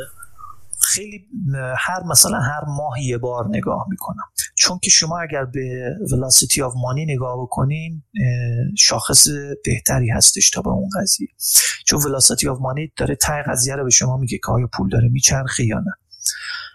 ولی بله اون هم قضیه مهمی هستش که آیا بانک ها دارن وام میدن یا نه. مثلا اخیرا فکر میکنم بانک ها سقف وامدهیشون رو بردن بالا، دقیقا یادم نیست. بله چون الان یه, یه بازی میانبر بزنیم، بانک مرکزی از بانک ها میخواد که یه مقدار از پولشون رو به عنوان ریزرو نگه دارن. مثلا این ریزرو میتونه پنج درصد باشه، ده درصد باشه و بقیهش رو وام بدن، هزینه بکنن. اگر این مقدار ریزرو زیاد باشه گردش پولی کم میشه، یا اصطلاحا میگن کانترکشن اتفاق میفته، گردش پولی کم میشه. اگر این مقدار ریزرو کم بشه یعنی مقدار بیشتری میتونن وام بدن، اجازه دارن وام بدن، گردش پولی زیاد میشه و فدرال رزرو یا بانک مرکزی با تغییر این مقدار پولی که باید به عنوان رزرو بانک ها نگه دارن میتونه میزان پولی که در بازار میره و میاد رو کنترل بکنه. ولی مشکل الان مشکل اون رزرو نیست، یعنی اینی که اصلا به بانک ها بگین شما هیچی رزرو نمیخوان داشته باشی. خود بانک الان تمایلی به دادن وام نداره به خاطر کردیت ریسکی که وجود داره یا ریسک اعتباری که وجود داره. اون مشکل اونه الان، مگر اینکه بانک ها بیان بخوان ریسک زیادی بکنن و حالا وام های زیادی بدن که اونا یه بحث جداست. یعنی ممکنه این اتفاق بیفته، ممکنه این اتفاق بیفته و بانک بگه که من میخوام وام بدم اگرچه که میدونم ریسک بالایی داره. اما من به شخصه فکر میکنم تا زمانی که شما نرخ بیکاری به این شکلی دارین و اقتصاد متزلزل هست، خود بانک هم میدونه که مردم با پول دولت زنده هستن و نمیان بهشون وام بدن. حتی الان بازی بحث انحرافی دیگه داشته باشیم، در خیلی از مؤسسات مالی قبلا مؤسسات مالی دپارتمانی داشتن به اسم کالکشنز که میرفته طلبشون رو وصول میکرده، کسایی که وام میگرفتن و پول بر نمیگردن. خیلی از مؤسسات مالی الان دیگه اون دیپارتمان کالکشن رو ندارن، رو آوردن به الگوریتم های ماشین لرنینگ که بر اساس دیتا هایی که به دست میارن و دیتا انالیسیزی که انجام میدن تشخیص میدن که این فرد با توجه به این شرایطی که داره چقدر احتمال داره که بتونه بدهیشو برگردونه یا برنگردونه و کاملا بر اساس اون الگوریتم ها کار میکنه. و اگر اشتباه بکنه و اون فرد نخواد پول رو برگردونه هیچ دپارتمان کالکشنی ندارن که بره بدهی رو وصول کنه. معمولا بدهی رو میفروشن به یه شرکت های دیگه ای که با پول کمتری میره و حالا اون رو وصول بده. کلا این چیزا در واقع یه جور دیست اینوستینگ هست که میان به این بدهی های بد بانک ها و حالا کلی مؤسسه مالی میخرن و شروع میکنن ببینن که تا کجا زورشون میرسه زنده کنن. شرخره دیگه، همون شرخری خود دقیقاً دقیقاً خیلی خوش با با فوکل کروات انجام میدن. حالا باز برگردیم سراغ پوزیشن گیری. این که خب این دید کلی هست، تو نظرت راجع به تورم این است که لزومی نداره فعلا بالا بره و غیره. چی چی به تو ایده سرمایه‌گذاری میده؟ چون میخوام بریز بزنیم بریم روی خود چیزت، روی پورتفولیو پوزیشن. بله خب من مثلا گفتم تورم، فکر می‌کنم اگه تورم شما با معیار طلا در نظر بگیرین توی شش ماه سال آینده یا حتی دو سال آینده شاید بالا نره. اما اگه تورم رو توی محصولات کشاورزی در نظر بگیریم به نظر من زیاد میشه. این بنابراین صحبتشو کردیم که تورم از نظر من یک پارچه نیست که بگیم همه چی با هم گرون میشه یا همه چی ارزون میشه. و دلیل اینم که فکر میکنم مثلا طلا گرون نمیشه، تورم نداریم، هم گفتم که به خاطر گردش پولیه و اینکه بانک ها وام نمیدن. حالا پوزیشن گیری من مثلا سیستم سرمایه گذاری من چطوری؟ سیستم سرمایه گذاری من خیلی کند هستش. مثلا یه طرف قضیه اکستریم رو اگر در نظر بی نهایت رو در نظر بگیریم، کسی هستش که دی تریدینگ میکنه، تو ثانیه یا تو دقیقه داره خرید و فروش میکنه. من تقریبا نقطه مخالف اون هستم. من پورتفولیو رو میچینم با اسِت های مختلفی که دارم که حالا اسِت ها رو توضیح میدم که چی هست. فکر میکنم دارایی میشه، دارایی های مختلف. و تصمیم رو میگیرم، مثلا من توی اکتبر یا نوامبر دو هزار و بیست تصمیم گرفتم که از هر اسیتی چند درصد برای سال دو هزار و بیست و یک توی پورتفولیوم داشته باشم و پورتفولیوی دو هزار و بیست و یک رو چیدم و از الان درصدها مشخصه. مثلا چهل درصد اکویتی بوده، یعنی بازار سهام شرکت ها بوده، مثلا بیست و پنج درصد باند بوده یا اوراق قرضه دولتی آمریکا بوده. سال قبل این مقدار باند من چهل درصد بود، اما برای سال دو هزار و بیست و یک شده بیست و پنج درصد، چون فکر می‌کردم که باندها افت میکنه که خب حالا شانس من افت هم کرد. اما چرا صفر نمی‌کنم؟ ممکنه یکی بگه خب اگه میدونستی باند افت میکرد چرا چهل درصد صفر نکردی؟ یکی به دلیل اینکه بالانس پورتفولیوم رو حفظ بکنم، یکی دیگه به دلیل اینکه ممکنه اشتباه کنم. من اگر اشتباه بکنم حاضر نیستم که مقدار زیادی پول از دست بدم. چون که بعضی پرسیده میشه بعضی وقتا که میگن مثلا مثلا من میگم تسلا میفته، میگن خب چرا نمیری مثلا تمام چیزی رو پورتفولیوت رو روش بذاری شورت کنی؟ همون عدم این عدم اطمینان و عدم قطعیت و در آینده نگاه به آینده هستش که اغلب من میبینم که خیلی‌ها فراموش میکنن، که فکر میکنن که مثلا یک نگاهی دارن به آینده، اون نگاه رو کاملا و محرز میدونن و به قول معروف جوفا میرن توش و خب این تبعات خطرناکی هم داره. حالا در مورد دقیقاً جلوتر صحبت می‌کنم، ببخشید ادامه بدید. نه دقیقاً نکته نکته‌ای که گفتین دقیقاً درست هستش که آدم هیچ وقت نباید اتفاقا فکر می‌کنم نمیدونم کجا بود که کسایی که این حرف رو به من میزنن، از یه شخص معروفی هم این جمله رو میگن که همه تخم مرغاتو بذار توی سبد، اون سبده رو با دقت نگاه کن، که میگن خب این این چه اشکالی. آره خب حالا منم جوابی که بهشون میدم اینه که اه اه خب این سبده رو من نگاه میکنم، ولی مثلا اگر که کسی بخواد بیاد تخم مرغامو بدزده میتونم حفاظت بکنم سبدو، اما اگر هزار و یک اتفاق دیگه، حالا اصلا ممکنه هزار و یک اتفاق دیگه‌ای بیفته که من نتونم کنترلش کنم، یعنی اینکه من ممکنه احساس بکنم که کنترل دارم روی محافظت از این سبدم، اما در واقع ندارم. چون نه تنها تو بازار اقتصاد، تو کل زندگی انسان اینطوریه که خیلی از چیزها خارج از کنترل آدم هست، ما ممکنه و خیلی از چیزها رو اصلا شما نمیدونی که میتونسته اتفاق بیفته، به قول معروف اون آنون آنونز رو که اصلا آدم نمیدونه. یعنی ممکنه شما همه تخم مرغا رو توی سبد میذاری، اون سبد هم از هر خطری که شما فکر میکنی ممکن اتفاق بیفته محافظت میکنی، یه هو یه خطری میفته که اصلا تا حالا سابقه نداشته و تخم مرغای شما یا اون سرمایه شما از بین میره. شش سیگما اتفاق میفته یا حالا به هر حال ممکن اتفاق بیفته، با اینکه احتمالش کمه، که حالا میشه بحث تیل ریسک و اینها رو هم در ادامه داشته باشیم. خب اگر برگردیم به پورتفولیوی من، پس من مثلا برای دو هزار و بیست و یک درصدها مشخص شد. الان دو هزار و بیست و یک از ستایی که دارم که توی حالا اون چنل تلگرامی خودم هم پست کردم و تغییر خرید فروش هم, هم میذارم، درصدایی که دارم امسال چهل درصد اکویتی هستش، سهام شرکت ها هست، بیست و پنج درصد باند هست، پانزده درصد طلا هست، ده درصد نقره هست، ده درصد محصولات کشاورزی هست. البته از اون یه مقدار اینا من روند کردم، این روندا رو اگر حذف بکنیم دو سه درصد هم میشه که فکر می‌کنم امسال یک و نیم تا دو درصد شده که من آپشن پوت برای اکویتی میخرم، یا همون اصطلاحاً تیل ریسک هم هستش، و ما asset volatility هم داریم که اون هم حالا در یه خاصی در است. اینسترومنت هم خواهیم داشت چون مثلا روی اینسترومنت صحبت کنیم، ولی خب الان روی asset هست، روی کلاس دارایی‌ای که در واقع میچینی تو پورتفولیو. بله خب دارایی‌هایی که کلاسایی که می‌چینیم، من اعتقاد دارم حداقل دو تا دارایی برای کسی مثل من که میخوام پورتفولیوی بالانس داشته باشم باید وجود داشته باشه، یکی باند هست و یکی اکویتی. باند و اکویتی باید باشه. مشکلی که وجود داره اینه که متدهای asset allocation تنها کاری که شما میتونید بکنید اینه که برید گذشته ببینید چطوری بوده کورلیشن اینا، ولی این خیلی جالب نیست، چون که کورلیشنی که در گذشته بوده در آینده ممکنه نباشه، همینطوری که کورلیشن مثلا باند با اکویتی در گذشته حدود منهای سه دهم بوده. همین نداره که تحلیل شما تحلیل درست بخش مهم اقتصاد یه چیزی رو دوش داشته باشین، تورم داشته باشین طلاتون میره بالا، دیفلیشن نمیدونم چی میشه، دیفلیشن یعنی عکس تورم رو داشته باشین باندتون میره بالا، و اگر یهو همه چیز به هم بریزه که همه اینها با هم بیفته، والتالیتی یا اون asset نوسانتون هست که میره بالا و شما رو یکی شما یه بخش میچینید باندهای اوراق قرضه، اکویتی یا سهام مثلا، بله، والتالیتی، و چهارمی چی بود؟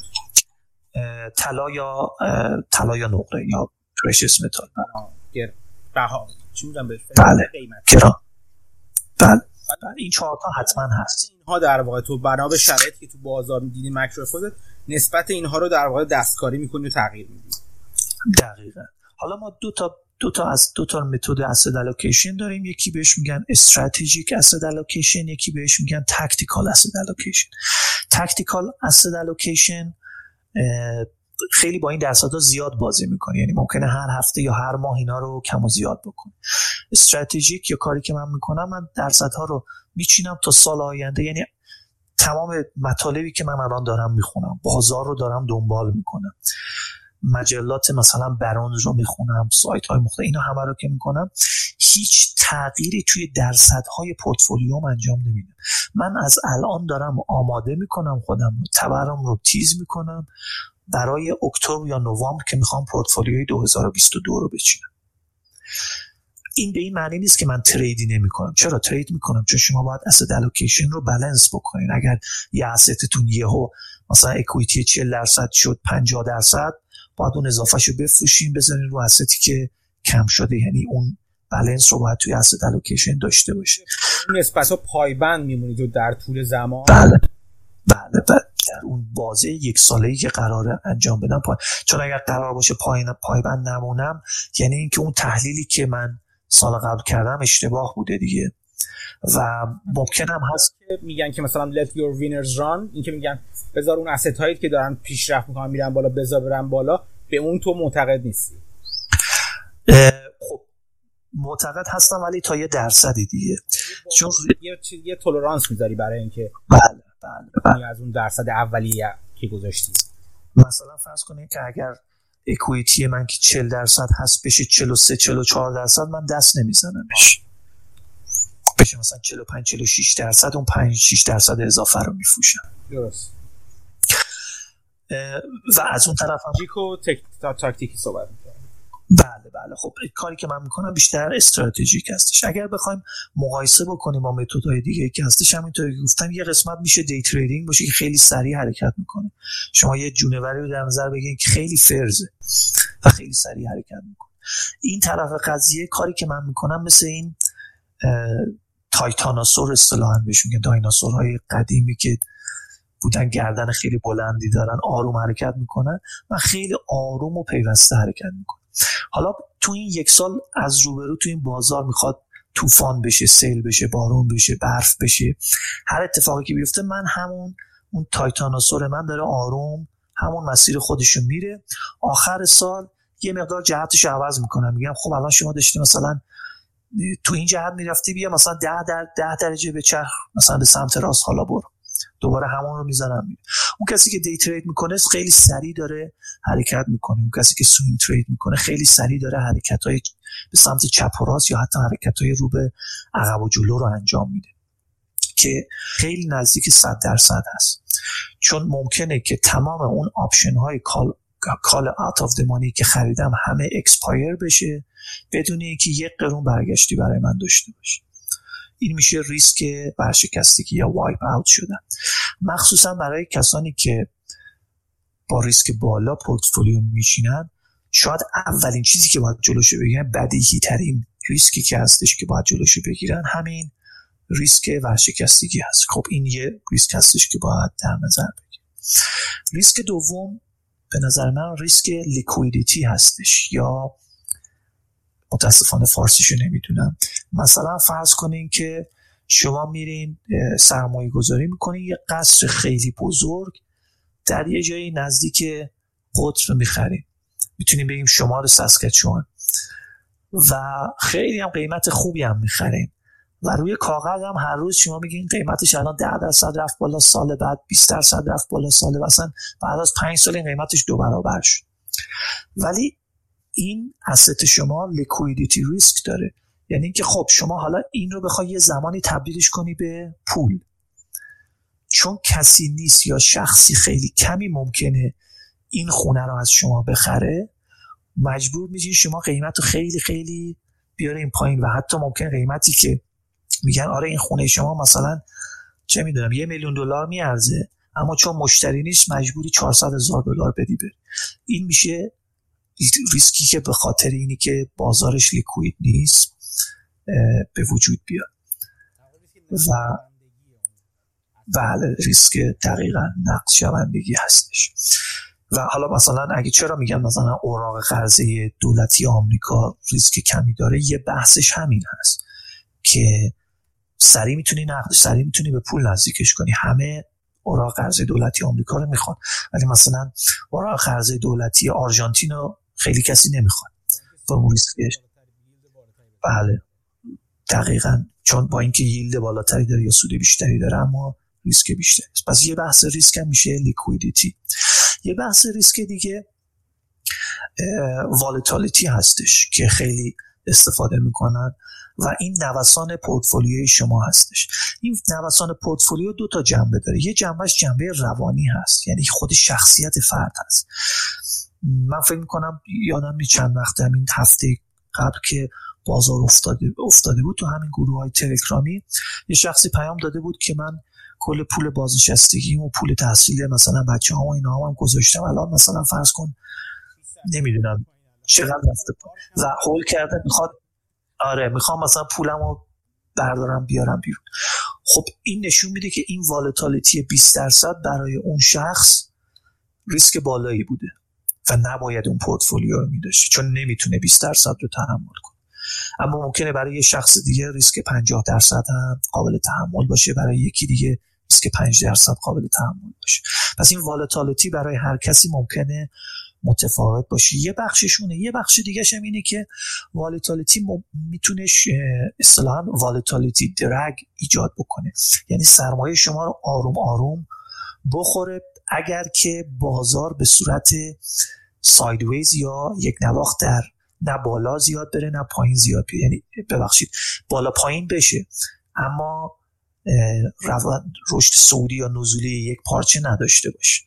اونجا هم این والتالیتی میتونه سرمایه شما رو بخوره. مثلا نمونهش فکر می‌کنم چند روز پیش شخصی در رابطه با ای تی اف های سه برابر نزدک سوال کرده بود. ای تی اف سه برابر نزدک این قراره که سه برابر بازدهی در روز داشته باشه. حالا اگر که نزدک مدام من بود که ای تی اف سه بر leverage ای تی اف مال اسپایدر رو بخره، چون میگفت در بازار کلا میره بالا و برای من این چون من میدونم کلا میره بالا بیام بدونم بیام مثلا سه برابر کنم که الان درست در این درگ رو در توجه نمی اون اسلیپج دقیقاً. چون اگر که مثلا فرض کنین الان اون بازاری که شما میخواین قیمتش صد دلار هست و بعد از مثلا روز بعد بشه نود دلار، اون سه برابر شما میشه چقدر؟ میشه هفتاد دلار، یعنی به جای ده درصد افت اون سی درصد افت میکنه، سه برابر میشه هفتاد. و بعد اگر این دوباره برگرده بالا ده درصد برگرده بالا و بشه از نود بشه نود و نه، این هفتاد شما از هفتاد میشه هفتاد و هفت و میبینید که اصلا کلا ده درصد اومده پایین، ده درصد رفته بالا اما شما خیلی عقب‌تر هستید. و این اگر این نوسان مدام تکرار بشه پول شما رو میخوره. به این میگم والتالیتی درگ که این هم باز یک یک قسمت دیگه از ریسک هستش. و خب ما کردیت ریسک هم که داریم. مثلا شما اگر میرین اوراق قرضه میخرین، حالا این اوراق قرضه میتونه شرکتی باشه یا دولتی باشه. اگر اون دولت ورشکست بشه یا اون شرکت ورشکست بشه یا اصطلاحاً بهش میگن باند شما دیفالت بشه، شما خب ضرر کردین و این کردیت ریسک هستش یا اون ریسک اعتباری هستش که اون شخص باید در نظر بگیری توی ریسک. من خودم برای خودم همه اینها رو در نظر میگیرم. به همین دلیل هست مثلا توی پورتفولیوی باندم فقط سراغ باندهای دولتی آمریکا میرم. البته باندهای دولتی آمریکا هم باز خودش ریسک‌های متفاوت ریسک‌های متفاوت داره که ریسک اینترست ریت هستش. ریسکی هستش که اینترست ریت کم و زیاد بشه، اون ریسک کم و زیاد میشه، یعنی وابستگیش به نرخ سود بانک مرکزی خیلی بیشتر از یک باند و یک باند وابستگیش خیلی کمتر هست. مثلا اگر نرخ سود بانک مرکزی الان دیدیم نرخ اوراق قرضه ده ساله مثلا رفت بالا، بعضی از باندا یک کم افت میکنن، بعضی از باندها خیلی بیشتر افت میکنن، بسته به دیوریشنشون یا بسته به مدت زمانی که تا maturity date دارن ریسکشون متفاوت است. اون هم باز یک بحث دیگه‌ای از ریسک است. بنابراین خود ریسک خیلی بحث مفصلی هست و جنبه‌های مختلفی داره. بسیار هم خوب. حالا یه خورده بریم توی چیز، من خود حالا یه ذره کنجکاوی شخصی بکنم در مورد چیز، در مورد در واقع asset allocation راجع به بخش کشاورزی تو گفتی و اینکه علاقمند شدی، به نظرت میاد که تورم تو بخش کشاورزی بالا میره، یکی از اون بخشایی که تورم توش خودشو نشون میده. چجوری راجع به این پوزیشن میگیری؟ درست. اول اینکه بگم من فرض کردم، من تحلیل کردم و فرضم بر اینه که تورم در بخش کشاورزی بالا میره که خب حالا الان زیادم شده و اما فقط ده درصد از پورتفولیوم رو گذاشتم. باز مجدد همون بحثی که داشتیم، یعنی من با این که میدونم آره فقط ده درصد گذاشتم. برای بحث کشاورزی متدهای مختلفی هستش برای اینی که بخوایم واردش بشین. من چون که asset ها برام مهم هست، سعی میکنم از هر asset یه ایندکسی رو بگیرم که تقریبا همه چیز رو پوشش بده و ایندکسی که برای ای تی افی که برای بحث کشاورزی میگیرم، من ای تی اف دی بی ای هست. دی بی ای محصولات کشاورزی رو داره، ده پونزده تا محصول بیشتر نیست و طوری که این کار میکنه این هستش که قراردادهای آتی یا فیوچرز کانترکت محصولات کشاورزی رو میگیره و نگه میداره و کسی که هر ای تی افی که با فیوچرز کانترکت کار میکنه باید حتما نگاه بکنی ببینی سررسید اون قراردادهاش کی هست، چون که ریسک اون ای تی اف کم یا زیاد میشه، سررسیدها نزدیک باشه ریسک بیشتری داره، سررسیدها بلند مدت‌تر باشه ریسک کمتری داره. این ای تی اف قراردادهای فیوچرزی که میگیره بر این اساس میگیره که اثر کانتنگو کم باشه. اثر کانتنگو هم باز خودش یه بحث مفصلی هست روی قراردادهای فیوچرز که خلاصش اینه که اگر شما قراره که یه محصولی رو شش ماه دیگه تحویل بگیرین، قیمتش فرق میکنه با اینی که مثلا یه ماه دیگه تحویل بگیرید. معمولا اونی که بلند مدت تر هستش پریمیوم یا هزینهش بیشتر هست تا اونی که کوتاه مدت تر هستش. اما اگر این قضیه برعکس بشه، یعنی کوتاه مدت گرونتر از بلند مدت بشه، میگن بهش بکواردیشن. اگر کوتاه مدت ارزونتر از بلند مدت باشه میگن بهش کانتنگو.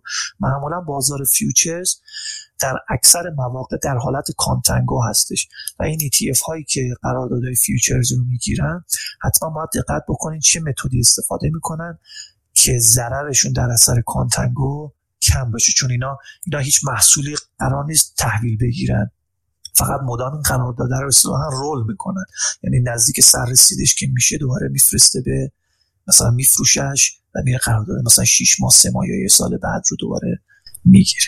این اینو الان این مدخل خوبی شد برای اینکه یه خورده یه پله یه, یه لایه عمیق‌تر بشیم توی پورتفولیوشین تو. اونم اینکه خب چون دید ماکرو از بالا به پایین داری، تو assetاتو وقتی asset classاتو انتخاب کردی در واقع ابراز عقیدتون asset class ها یا اینکه پوزیشن بگیری و از طریق از طریق ابزارهای، اگه بخوام حالا نمیخوام فل... الان فعلا نمیخوام برم یه قدم جلوتر که مثلا بریم سراغ ابزار آپشن، ولی میای روی مثلا ای تی اف ها الان داری نگاه میکنی، باز متنوع سازیت اینجوری است که میای روی یک asset class مخ... ب... عمده مثلا در مورد asset class محصولات کشاورزی سعی میکنی از به صورت یک ای تی اف در واقع اون پوزیشن رو بگیری. بعد درست هفته‌ای که اون ای تی اف رو مهمه که چجوری راجبش نگاه می‌کنین، چون من بازم تو دوستان دیگه دیدم حتی دوستان ایران که از ای تی اف ها صحبت می‌کنن اینکه تحلیل نمی‌کنن و نگاه نمی‌کنن که اون ای تی افی که می‌خوام بگیرن چی هست، همین که میگن که خب مثلا این ای تی اف ای تی اف است که راجع به محصولات کشاورزی، راجع به نفت، راجع به شرکت‌های فلانه ای تی اف رو می‌گیرن، در که دونستن این که بدونیم اون آندرلاینگ اون ای تی اف محصول اون دارایی‌های اصلی که زیر اون ای تی اف هستن چی هستن و اون ای تی اف چجوری ساختار بندی شده، این هم خیلی مهم هست. دقیقاً در واقع ای تی اف یو اس او به طرفداران نفت داد، حالا حالا ها نمیشه. حالا اتفاقاً اتفاقاً همین یو اس او سوالی که اول گفتگو پورتینی که تکنیکال انالیسیس، شما فرض کن تکنیکال انالیسیس رو یو اس او بزنید که خیلی ها زدن. یو اس او ای تی اف هستش که نفت نفت برنت رو، قراردادهای فیوچرز نفت برنت رو میخره و نگه میداره تا یه سررسیدی و نزدیک اون سررسید که بشه باید این قراردادهای مثلا که قراره از اکسپایر بشه رو باید بفروشه و بره قرارداد یه ماه بعدش و یا حالا سه ماه بعدش رو بگیره. و چون مجبور این قراردادها رو بفروشه توی یه بازه زمانی که نفت خریدار نداشت و قیمت نفت میومد پایین، این ای تی اف یو اس او نمیتونست نفت رو واقعا تحویل بگیره، یعنی نمیتونست بشکه نفت رو تحویل بگیره، مجبور بود که بیاد این قراردادهای بازاراتیشو یا فیوچرز کانترکتشو بفروشه چون فردا روز تحویلش بود و هیچ کس نمی‌آمد این قراردادها رو بخره. اینطوری شد که چون که همون ریسک لیکویدیتی وجود داشت، یعنی کسی نبود که اینو بخره، تو اون روز قراردادهای فیوچرز نفت به قیمت منهای سی و چهار دلار مبادله شد. یعنی این شخصی که این قراردادها دستش بود چون نمیتونست نفت رو تحویل بگیره، میرفت قرارداد میداد به یه شخص دیگه و سی و چهار دلار هم روش به اون میداد که فقط این قرارداد ازش بگیره. اتفاقی بود که و تحول ذخیره سازی اون نفت به عهده‌اش بود. اگر این کارو نمی‌کرد دقیقاً مجبور بود که تحویل بگیره قرارداد نفت و نمیتونست تحویل بگیره. این مشکلی بود که برای یو اس او به وجود اومد و اتفاقا نکته جالبی بود. حالا برگردیم به تکنیکال انالیسیس. حالا شما تکنیکال انالیسیس این رو چطوری می‌خواید انجام بدید؟ اصلا اگه ندونین واقعا چی میگذره زیر ای تی اف نمیتونین متد مناسبی برای سرمایه‌گذاری روش داشته باشین. حالا این خاطره رو بگم، اتفاقا همون زمانی که بود من ده ده توی چنل هم, هم میزدم که جز معدود مواردی بود که من چیز کردم، پول اضافه‌ای که داشتم، چون asset هایی که فروخته بودم گفتم درصدام که بره بالا اضافهشو میفروشم، کش نگه میدارم که asset دیگه که بیفته اون رو بخرم. اون زمان من کش داشتم و ای تی اف یو اس او رو که من دیدم این اتفاق براش افتاد، رفتم نگاه کردم ببینم که چه مقدار قرارداد فیوچرز این یو اس او نگه داشته و اون چه مقدار از کل قراردادها هستش. و بازار نفتم اون زمان بازاری بودش که هیچ کس نمیخواست نفت تحویل بگیره به خاطر اینکه تمام نفتکش ها پر بودن، اصلا جایی برای ذخیره نفت نبود. یعنی هر کسی که نفت میخواست بخری خریده بود و انبار کرده بود، اصلا جایی نبود که بخواد انبار بکنه. و من رفتم اون ای تی اف یو اس او رو پوت خریدم روش که حالا یه مدل شورت کردن است، به بحث آپشن میرسه و خب سود خیلی خوبی هم داد که تو اون زمان من یادم همه میگفتن که نفت افتاده مثلا قیمتش شده نمیدونم پنج دلار، اون ای تی اف خیلی افتاده بود، نفت بخریم بریم نفت بخریم. درست میگه، باید نفت بخریم، بله باید نفت میخریدیم اون موقع، ولی ابزار یو اس او ابزار مناسبی برای خرید نفت نبود. اگر شما میتونستی بری نفت رو انبار کنی اون موقع باید میرفتی نفت میخریدی انبار میکرد، اما اگر نمیتونستی خرید نفت از طریق ای تی اف یو اس او بدترین کار بود که تا جایی که من اطلاع دارم اولین بار بود در تاریخ که قیمت نفت منفی شده بود. و این هم باز حالا تو بحث کامادیتیز که بریم، کامادیتیز رو یه حالا عرضه و تقاضا جابجا میکنه، یه بخشش همین کاغذ بازی ها و ای تی اف ها و تریدر ها هستن که واقعا نمیتونن کامادیتی رو تحویل بگیرن یا تحویل بدن، فقط این وسط با خرید فروش اوراقش میخوان سود سود به دست بیارن. درسته. یه ذره دیگه روی پورتفولیو تو بخوام اگه ما رو بدیم، چیزی که من اولین بار وقتی دیدم پورتفولیو تو رو نگاه کردم برام جالب بود که به خودت هم اون رو گفتم، این بود که ابزاری که انتخاب میکنی تو برای در واقع معاملاتت، تا اونجا که من یادمه آخرین بار که نگاه کردم همه آپشن بودن. درسته؟ درسته. بله درسته. تو عملاً اینجوریه که بری مثلا ای تی اف اسپایدر یا اسپای رو بخری یا مثلا دی بی ای رو بخری، روشون آپشن میخری ولی آپشن با یه مشخصات خاصی. درست. خب بده که چرا آپشن اولا، چرا خود ای تی اف نه، و دوما چه جور آپشنی رو می‌خری و چرا؟ درست. من یه قدم باید بیام عقب. پورتفولیویی که من برای خودم چیدم با توجه به asset هایی که چیدم، اگر به هیستوریکال ریترن نگاه بکنیم که قابل اطمینان نیست، اما اگر به هیستوریکال ریترن نگاه بکنیم سالی پنج درصد سود داره برای من با توجه به الوکیشنی که دارم و این سود برای من سود مناسبی نیست. وقتی که سود برای شما کم هست دو تا روش هست که میتونه سود رو زیاد بکنه، یا این که بریم اسید های پر ریسک تری رو بخریم که ریترن بیشتری دارن، یعنی ریسک پورتفولیو رو ببریم بالا که ریترن بیشتری داشته باشین، یا میتونین بیاین و به جای اینکه اسید پر اسید پر ریسک تر بخریم برین همون پورتفولیویی که پنج درصد سود میده رو بیاین لورج کنین، لورج دو به یک یا سه به یک بکنین که سودتون بشه ده درصد یا پانزده درصد. من روش دوم رو استفاده میکنم. خود لیورج کردن بحث مفصلی هستش و شاید مثلا دو سه ساعت جای بحث باشه. به طور خلاصه مهمترین بحثی که در لیورج باید آدم در نظر بگیره همون ریسک ورشکستگی هست. مثلا من اگر میرم خونه میخرم پنج درصد قیمت خونه رو نقد میدم، داون پیمنت میدم و نود و پنج درصد دیگر رو وام میگیرم، لیورجی که من اینجا دارم میکنم خیلی زیاد هست. اما خیلی از مردم این کار رو میکنن و احساس خطر هم نمیکنن. چرا؟ چون میدونن بعد از اینکه پنج سال قرار داده وامشون تموم شد دوباره میتونن برن ریفایننس بکنن. اما ریسکی که اینجا وجود داره اینه که بعد از پنج سال قیمت خونه شما بیفته و نرخ سودی که قرار از شما بگیرن که الان تو کانادا یه درصد هست یا دو درصد هست بشه ده درصد. شما دیگه بعد از پنج سال نمیتونی اون خونه رو ریفایننس کنی، چون هم قیمت خونه افتاده، داراییت کم شده، هم چون نرخ سود ده درصد شده شما دیگه اپروو نمیشی و به شما وام نمیدن، مجبور میشی خونه رو با قیمت کمتر بفروشی به خاطر اینی که لورج کرده بودی. حالا لورج بازار بورس هم همینه. شما اگر میری مثلا اکانت مارجین داری و پول قرض میگیری لورج میکنی، این کار خطرناکه به خاطر اینی که ممکنه باینگ پاور شما یا اون کردیت شما بیاد پایین و اون بروکری که به شما پول قرض داده بگه مجبوری پول رو برگردونی و شما مجبور بشی بری اون استی که داشتی رو به ضرر بفروشی و پول اون بروکر رو بدی، هیچی هم دستت نگرفته، ولو این که ممکنه شش ماه دیگه، یک ماه دیگه، یک سال دیگه اون استی که داشتی برگرده بالا و ضررها رو جبران بکن. به طور خلاصه توی لورج کردن مهمترین عامل اینه که شما بتونی سروایو بکنی، بتونی دوام بیاری و مجبور نباشی assetت رو لیکویدیت کنی به خاطر لورجی که داشتی. یکی دیگه از متدهای لورج کردن خرید آپشن هست. از طریق آپشن این رو لورج بکنی.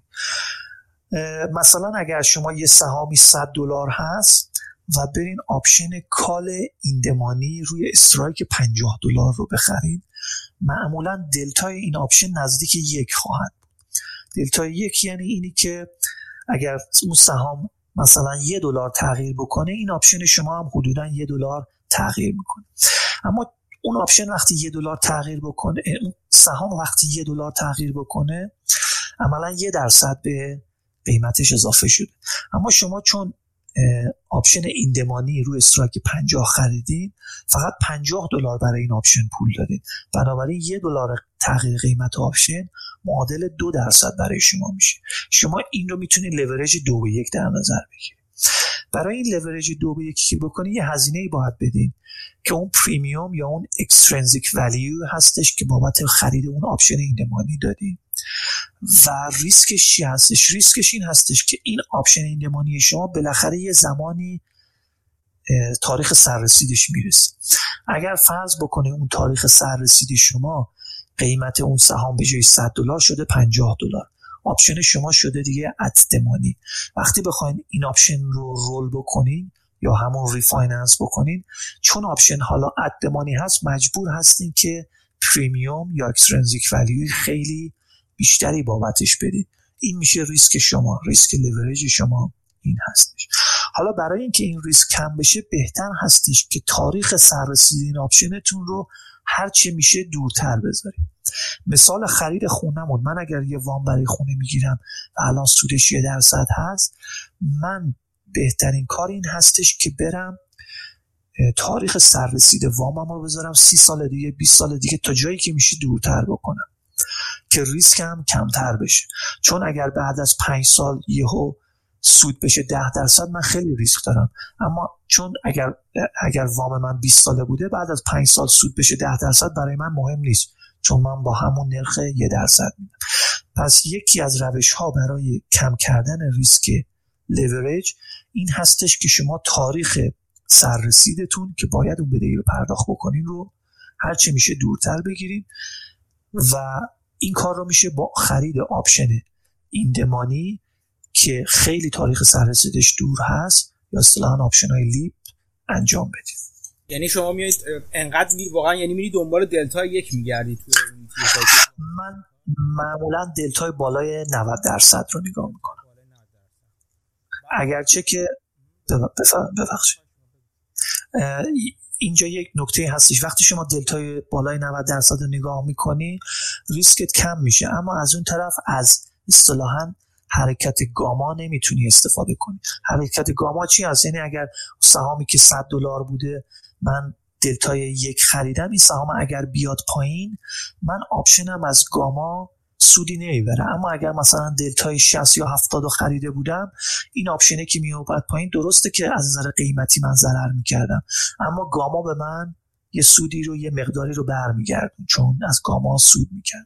من ترجیح میدم که سود گاما رو صرف نظر کنم، به جاش سیفتی یا ریسک بیشتری داشته باشم و دلتای نزدیک به یک رو بگیرم. بعد اون وقت حالا چی؟ خب این استفاده از آپشن، تو آپشن ها آپشن های در واقع آپشن های خالص استفاده میکنی یا آپشن های ترکیبی مثلا اسپرد میگیری یا چیزی شبیه؟ خب وقتی که میخوایم پوزیشن رو بگیریم این یه بخشش بود که چرا آپشن ایندمانی میگیرم دلتای نزدیکی یک، چون هدفم این هستش که لیوریج بکنم. چرا میخوام لیوریج کنم؟ چون سود پنج درصدی که از برام کم هست و قرار لیوریج بشه، اما لیوریج هامو بیشتر از چهار به یک نمیکنم، تا حالا هیچ وقت چهار هم نداشتم، چون هرچی لیوریجتون بیشتر بشه ریسکتون هم بیشتر میشه، حتی ریسک والتالیتی تون هم بیشتر میشه. بنابراین این میشه آپشن ایندمانی.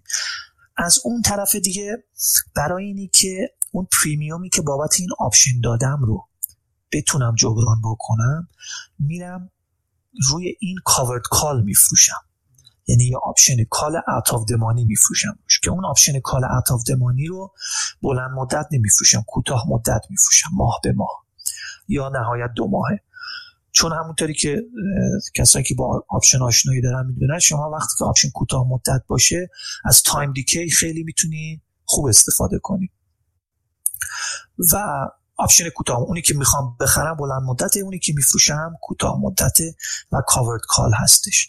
مثلا اگر سهام صد دلار هست آپشن ایندمانی پنجاه رو خریدم، از اون طرف مثلا کال صد و ده رو هم میفروشم. کاورد کال اون چیز asset اصلی آپشن ایندمانی هست که در واقع کاور دقیقاً به این روش میگن پور منز کاورد کال که باعث میشه که سود بیشتری بکنی نسبت به این حالتی که صد تا سهام رو خریده باشی. حالا استرایک اکسپایرشن اون اوت اف د مانی آپشن تو چجوری انتخاب میکنی؟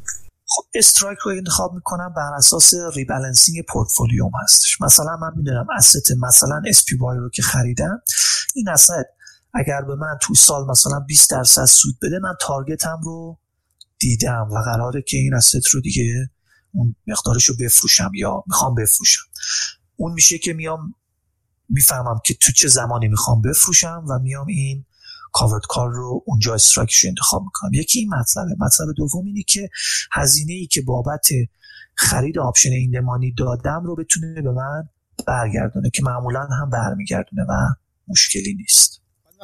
به پول نقد چجوری نگاه میکنی؟ پول نقد نگه میداری تو پورتفولیو؟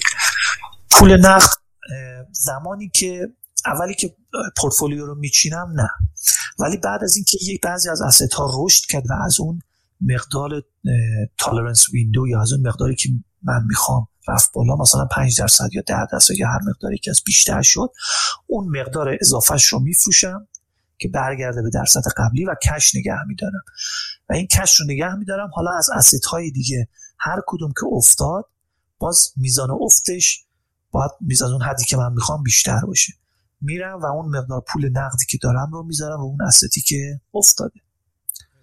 در حال حاضر کش ندارم. مجددا بگین متوجه نشم. یعنی تو فاصله‌ای که می‌خوای الان ریبالانسینگ رو انجام بدی تو میای تریم می‌کنی، اون assetایی که زیاد رشد کردن رو میچینی، نوکشون رو به قول معروف نقد می‌کنی. اگر جایی بود که بخواد یکی از asset کلاس‌های دیگه بودش که بخواد بیش از حد افت بشه اون تو تزریق می‌کنی، یا اگر نبود نقد نگه می‌داریم. درست، بله. اون وقت این ریبالانسینگ رو چجوری انجام میدی؟ چه چند وقتی ها رو خیلی متناوب انجام میدی یا ریبالانسینگ؟ من بر اساس زمان انجام نمیدم، بر اساس درصد انجام میدم که هر وقت درصدها از اون حدی که من مد نظرم از خارج شد میام ریبالانسش میکنم. آخر سال هم که به طور کلی بر ریبالانسینگ کلی با دیدگاه ماکرو جدید درصدهای جدید رو میچینیم. یعنی حتی اگر هیچ اتفاقی نیفته آخر سال شما ریبالانسینگ رو حتما داریم. یه سوال دیگه هم میخواستم بکنم قبل از اینکه حالا در از بحثو جمع کنیم، کمی در مورد اوراق قرضه یا همون بانتا صحبت کنیم که و یکی ییلد کرو این این مبحث درخواستی بوده که دعوا خواستن. میخوام ببینم که خب چجوری به باندها نگاه میکنید، چه سیگنال‌هایی ازشون میگیرید و خلاصه کسی که میخواد به باندها نگاه کنه و به اوراق قرضه نگاه کنه به چی باید نگاه کنه؟ خب همونطوری که گفتم من کورپوریت باند یا باندهای شرکتی رو چیز نه دنبالشون نمیرم، باندهای دولتی رو میرم، چون باندهای شرکتی همون ریسک اکویتی رو، نه اینکه ریسک معادل اکویتی باشه ولی مشابه اکویتی رو داره و چون من قراره یه استی متفاوت با اسست اکویتی داشته باشم میرم دنبال باند دولتی و باندهای دولتی هم فقط باند دولت آمریکا که معتبر هست. و باندها خب مهمترین چیزی که روشون تاثیر میذاره نرخ سود هست، اینترست ریت هستش و باندها دیوریشن های مختلف داره یا مدت زمان های مختلفی دارن. یه باندی ممکنه سررسیدش روزانه باشه، سررسیدش ماهانه باشه، یه سال، ده سال، بیست سال، سی سال باشه. هرچی سررسید طولانی تر باشه نوسانشون بر اساس یا تأثیر پذیریشون بر اساس نرخ سود بیشتر هست. و این ییلد کروی که میگین اینطوری نشون میده که مثلا باند یه ماهه سودش چقدره، سودی که به شما میده چقدره، باند مثلا یه ساله سودش چقدره، باند سی ساله سودش چقدره. این یه کروی تشکیل، محور افقی مدت زمان باندها هست، محور عمودی سودی که به شما میدن. معمولا حالت عادی این هستش که باندی که تاریخ سررسیدش کوتاه‌تر هست سود کمتری به شما بده به خاطر اینکه ریسک کمتری داره.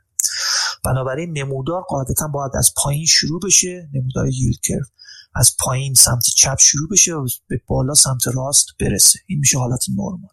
اما بعضی موقع این جابجا میشه و به این میگن این به این میگن ییلد کرو. که حالا این ییلد کرو اصطلاحاً اگر فلت بشه یا اگر بکواردیشن باشه، یعنی تاریخ سررسید نزدیک سود بیشتری از تاریخ سررسید دورتر بده، اینا باعث میشه که بازار در حالت نورمال نباشه و معمولا باعث نوسانات در بازار میشه. خودت تو وقت سراغ باندهای کوتاه مدت میری یا بلند مدت یا چجوری در واقع انتخاب میکنی؟ به نوع ریسک بستگی داره. اگر بخواید ریسک رو کم بکنین باندهای کوتاه مدت، اگر بخواید ریسک رو زیاد بکنین باندهای بلند مدت. به طور معمول باندهای میان مدت ریسک ریوارد بهتری دارن. من خودم زمانی که میخوام اکسپوژر یا این از اون کلمه که منم نمیتونم فهمم. آره، اکسپوژر هم به به به اینترست ریت یا نرخ سود بیشتر باشه میرم باند بلند مدت میگیرم. زمانی که میخوام کمتر باشه باند میان مدت یا کوتاه مدت. درست. خیلی هم عالی، ممنون. فکر کنم خب ما مباحث خیلی متفاوت و گستره گذرون در واقع با هم دیگه مرور کردیم. یکم راجع به کسایی بگو که یعنی بگو که فکر میکنی مسیر درست یادگیری برای کسی که میخواد حالا راجع به دید ماکرو بیشتر بدونه یا دید کلان بیشتر بدونه، مسیر مطالعاتی که تو پیشنهاد میکنی براش چی هست؟ من خودم اول بگم خودم چطوری بود. خودم حقیقت خیلی مسیر مشخصی نداشتم. هر چیزی که میدیدم نیاز داشتم میرفتم سراغش، تا اینکه حالا کم کم اینا جمع شد و سرهم شد و همچنان هم دارم مطالعه میکنم و جلو میبرم. و این این همیشه این نکته اول، اینکه مطالعه مستمر همیشه باید باشه چون به هر حال شرایط متفاوت میشه. اگر کسی به اقتصاد علاقه داره، اقتصاد میخواد بدونه، خب همون مباحثی که گفتیم، تئوری کلاسیک و ادم اسمیت و کارل مارکس و بعد میایم حالا آستریان و بعد میایم میلتون فریدمن و فردریک هایک و کتاباشون رو بخونم، بعد کینز کتاباشو میشه خون و ام ام تی وارن موزلر رو میشه خون، اینا میشه دیدگاه‌های اقتصادیش. بعد از اونجا میام یه پله جلوتر به باند، اگه علاقه دارن کتابی هست به اسم باند بوک.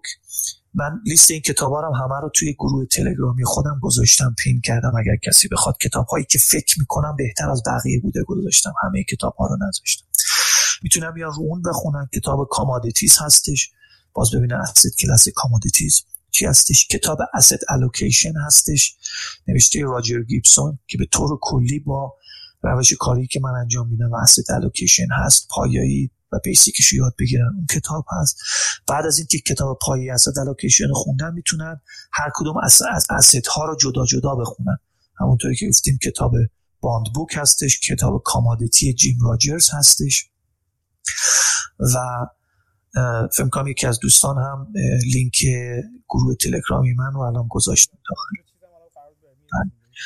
و و اونجا این کتاب ها رو جدا جدا میخونن. فالو کردن افراد صاحب نظر هم به نظر من خوب هست، دنبالشون بریم ببینیم چی میگن، چی کار میکنن، مصاحبه اگه دارن گوش بدین، اینها هم خیلی خوب است. مثلا حالا خود شما که فاندامنتال کار میکنیم، ولی اینوستینگ کار میکنیم، من دیدم که توی کانال تو خیلی مطالب وارن بافت و چارلی مانگیر رو میذارین که خب خیلی خوب هست. آدم چند نفر اینطوری مهم و صاحب نظر رو بتونه فالو بکنه تو اون زمینه‌ای که کار میکنه، خیلی مفید هست و میتونه اطلاعات خوبی بهش بده. بذار من دو تا دو تا سوال نهایی هم در واقع بپرسم ازت. یکی این که اگه قرار باشه فقط یک کتاب سرمایه‌گذاری، فقط یک کتاب به کسی معرفی کنی، اون کتاب چی خواهد؟ کتاب asset allocation راجر گیبسون. خب من چون خودم asset allocation انجام میدم اون هست. اگه بخوای دومی رو معرفی کنی بده افاق کنم چی؟ آخه یه مقدار سخت شد، چون اگر از اول میگفتی دوتا من میگفتم که اگر دومین کتاب بعد از اون رو بخوایم به سرمایه گذاری معرفی بکنیم، یک کتابی هستش که یک کتاب هست به اسم Four Pillar of Investment که البته که البته یک نسخه جدیدتر هم گذاشته، Manifesto for Investment، همچین چیزی از تایتلش نوشت همون نویسنده.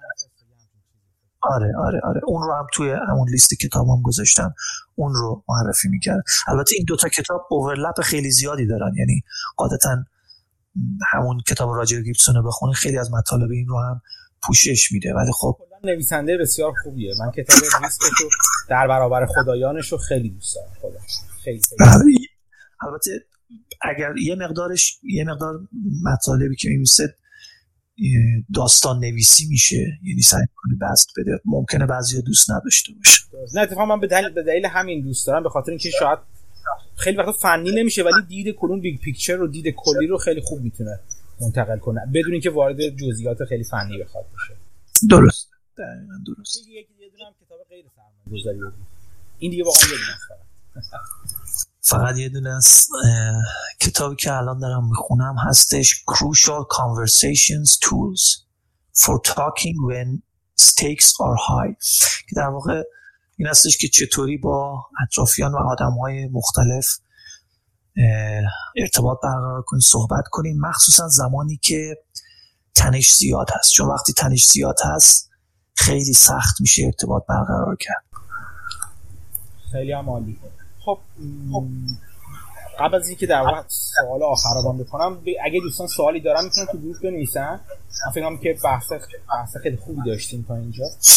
البته من نمیدونم اگر که سوالی تا الان پرسیدن من نخوندم، فکر میکنم این گروه اصلا دموکراتیک اداره نخواهد شد تا ابد. سوال کردن اگه دوستان بپرسن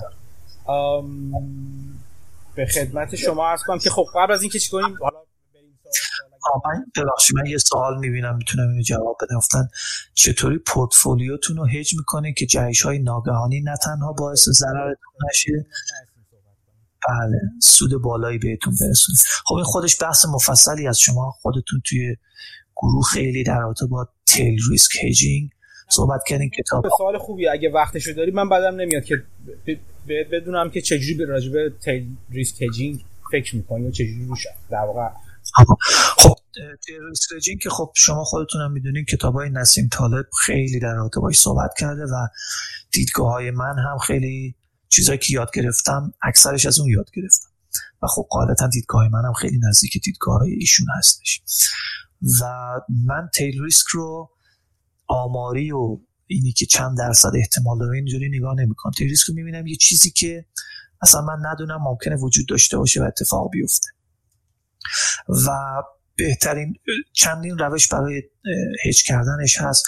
یکی اینی که شما برید همین asset volatility که من گفتم بگید، چون معمولا وقتی که شما رو اون دوم‌ها میرید، چه بالا چه راست باشه چه چپ باشه، یعنی چه ریسک رو به بالا باشه چه ریسک رو به پایین باشه، شما volatility رو خواهید داشت. بنابراین اگر asset volatility رو داشته باشین اون هج خوبی هست. مثلا شما اگر میرین یه آپشن پوت میخرین، به طور غیر مستقیم volatility رو هم خریدین و لانگ لانگ volatility هستین اصطلاحاً. اما خب روش‌های مختلفی هست که اون باز یه بحث جدایی داره، به ابزار مختلفی داره. شاید به نظر من اگر بخوام یه روش بگم برای هج تیل ریسک، شاید همین والتالیتی باشه. روش دوم اینه که یه یه قمارهای یه پولایی بذارین روی چیزی که اصلا اتفاق نمیفته، ولی اگه اتفاق بیفته شما سود خیلی خیلی زیادی میکنید. حالا میتونه رو به بالا باشه مجددا یا ریسک رو به پایین. این هم روش دیگه ای هستش که میشه این تیل ریسک هجینگ رو انجام داد. بعد اون وقت به فکر به این هم فکر میکنی که هزینه تیل ریسک هجینگ رو چجوری؟ صد درصد صد درصد. و خب هزینهش همون کاورد کالیه که گفتیم، یعنی من هزینهش در اثر، چون شما هر روشی انجام بدین یه هزینه‌ای بابت اون هج کردن باید بدین. هزینه‌ای که من میدم اینی که سقف میذارم روی سودم، که کاریه که من با کمال میل انجام میدم. یعنی مثلا قراره که اگر اون سود کردم بفروشم، تریم بکنم به قول شما از همون اول، چون میدونم میخوام بفروشم، سقف میذارم رو سودم، به جاش هزینه هجینگ رو به دست میارم. یه سوال خود داری سوالا رو میبینی، هر کدومی که دوست داری میتونی جواب بدی.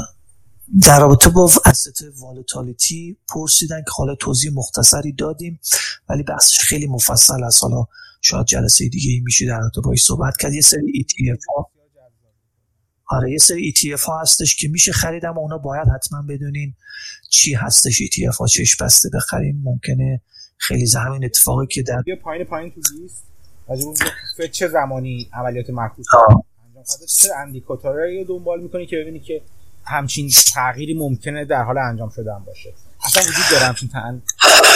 اینو من فکر میکنم خود فد هم نمیدونه که کی این کار انجام میده، چون فد داره نگاه میکنه. همون بحثی که داشتیم، دغدغه‌شون اینه که همون بحثی که ام ام تی ها دارن، اینی که ما تورم نداشته باشیم.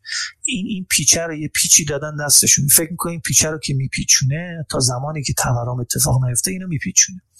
حالا دو تا نکته وجود داره، اینکه این پیچه واقعا به جای وصل هست یا نه خودش یه بحثه. یعنی که اینو فکر میکنن اگر پول بریزن واقعا اقتصاد خوب میشه، که به نظر من به جای وصل نیست، ولی اینو فکر میکنن پیچه وصل. یکی دیگه اینه که این پیچه رو میچرخونه، شاخص تورم رو نگاه میکنه، به محض اینکه ببینه داره زیاد میشه پیچه رو میبنده که دیگه تورم نره. ولی مشکلی که وجود داره اینه که این پیچه رو که ببنده اون تورم همچنین همچنان بالا خواهد رفت و اونقدری که فکر میکنن نمیتونن کنترل روش داشته باشن. اگر چون خیلی نمیدونن نمیتونن از الان تعیین کنن چی خواهد بود. درست. حالا اگر به من باشه که من میگم مثلا این پیچه به جایی هم وصل نیست، ولی خب حالا خیلی‌ها فکر میکنن وصله. بنابراین نمیدونم واقعا کی عملیات معکوس کیوی رو انجام میده. خودشون هم الان اگه بپرسین نمیدونن، نگاه میکنن ببینن شرایط چی هست و بعد واکنش نشون بدن. و چه ایندیکیتورایی که ایندیکیتورایی که نگاه میکنم، من همون ام تو رو نگاه میکنم و اه اه وی، یعنی ام تو که میزان پول، بله بله اون رو نگاه میکنم، سرعت گردش رو نگاه میکنی که تو خود بله بله. در واقع یه چیزی من بله. مثل این که قرار نیست دیگه مداوم مدام اعلام کنم. چی بود این ماجرا؟ قبلا مثلا فکر کنم هر روز یا هفتگی بود، الان مثلا ماه به ماه اعلام میکنن، دیر به دیر اعلام. بله بله. دلیلی داشته که این کار کردن؟ شاید چون خیلی حساس شدن روش. آخه اصلا بحث بانک مرکزی یا فدرال رزرو زمانی که تشکیل شده قرار بوده که یه ارگان پشت پرده‌ای باشه، خیلی تو چشم نباشه. اما چون اقتصاد الان آمریکا همش شده فدرال رزرو، آقای جی پاول شده سلبریتی که همش آره چله، که اصلا خود همین همین قضیه مشکل سازه و همین دلیل سعی میکنن خیلی دیتایی ندن. ببخشید من الان یادم اومد یه کتاب خیلی خوبی دیگه ای هست به اسم آرکیتکت آف پراسپریتی. این آرکیتکت آف پراسپریتی در رابطه با وزیر اقتصاد هنگ کنگ در زمانی که هنگ کنگ زیر سلطه انگلستان بوده هستش، که دقیقاً اومده تئوری های ادم اسمیت رو و حالا دقیقاً نه با دقت خیلی آره ولی خیلی زیاد انجام داده و یه نمونه خیلی خوبی از اون کتابو که بخونین داستان ایشون هست، صحبتایی که تو مجلس هنگ کنگ داشته، تو هر شرایطی چی کار کرده، که چطوری اون تئوریا رو اجرا داده و واقعاً واقعاً هنگ کنگ خیلی پیشرفت کرد از نظر اقتصادی در دوره یوغ چین فعلا اواخر. فعلا الان آره دیگه الان شرایطش تغییر کرد. هنگ تقریبا خونده شده فعلا. سال بعدی گفتن قسمت طلا و نقره به چه صوری خریداری میکنیم. مجددا تو همون کانال تلگرامیم که پورتفولیوم هستش من طلا و نقره رو به قول بچه ها ای تی اف طلا کاغذی میخرم، ای تی اف بولین رو میخرم و از اون طریق اگرچه که ریسک های خودش رو داره اما با توجه به شرایطی که من دارم برای من بهتر هستش. خیلی هم عالی. فکر میکنم با از سوال دیگه بگرد سوال هم تونستیم جواب بدیم. قبل از همه یه سوال دیگه هم گفتن چه سبدی مثلا برای هشت درصد سود میشه بست. هشت درصد اگه کسی اوکی باشه باید شاید همون ایندکس اکویتی یا شاید مثلا ونگارد ویتی همون هشت درصد رو به طور متوسط ممکنه بهتون بده. بازه زمانیش هم بستگی داره. بله برای بلند مدت، برای اینا برای بالای مثلا پانزده سال هست، اگر نه در کوتاه مدت خیر. ممنونم اینجا، خیلی لطف کردی که وقت گذاشتی. خواهش می‌کنم. این وقت گذاشتی صحبت کردیم.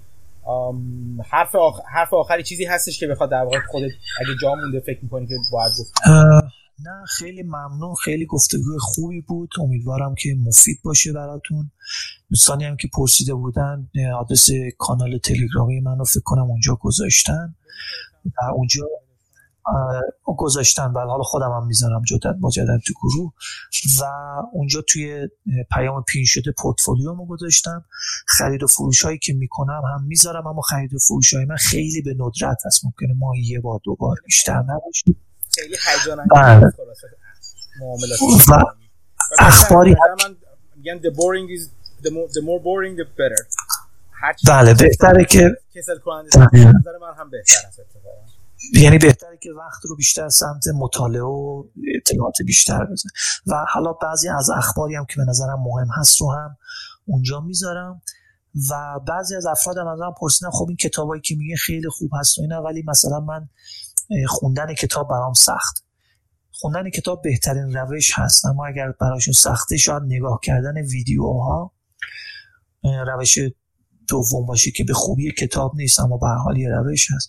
بعضی از افراد هم خب یه سری کلاسایی بوده که من برگزار میکردم شرکت میکردم، اون هم جزئیاتش رو تو کانال تلگرامی گذاشتم، اون رو هم میتونن اگر خواستن در رابطه با مباحث مختلف تماس بگیرن. اون هم هستش که میشه انجام. بهترین راه تماس گرفتن باهات چی هست؟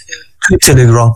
همون تو گروه تلگرامی خودت فعال میشی. یا به من پیام مستقیما پیام بدن، تو پیام مستقیم به من بدن شاید بهتر باشه، ولی تو همون گروه هم میشه پیام بدن، اون هم اوکی هست.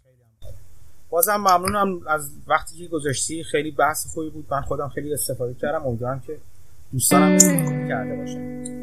خیلی ممنون و متشکرم. روزت بخیر، امیدوارم که روز خوبی داشته باشی. خدا نگهدار. خدا.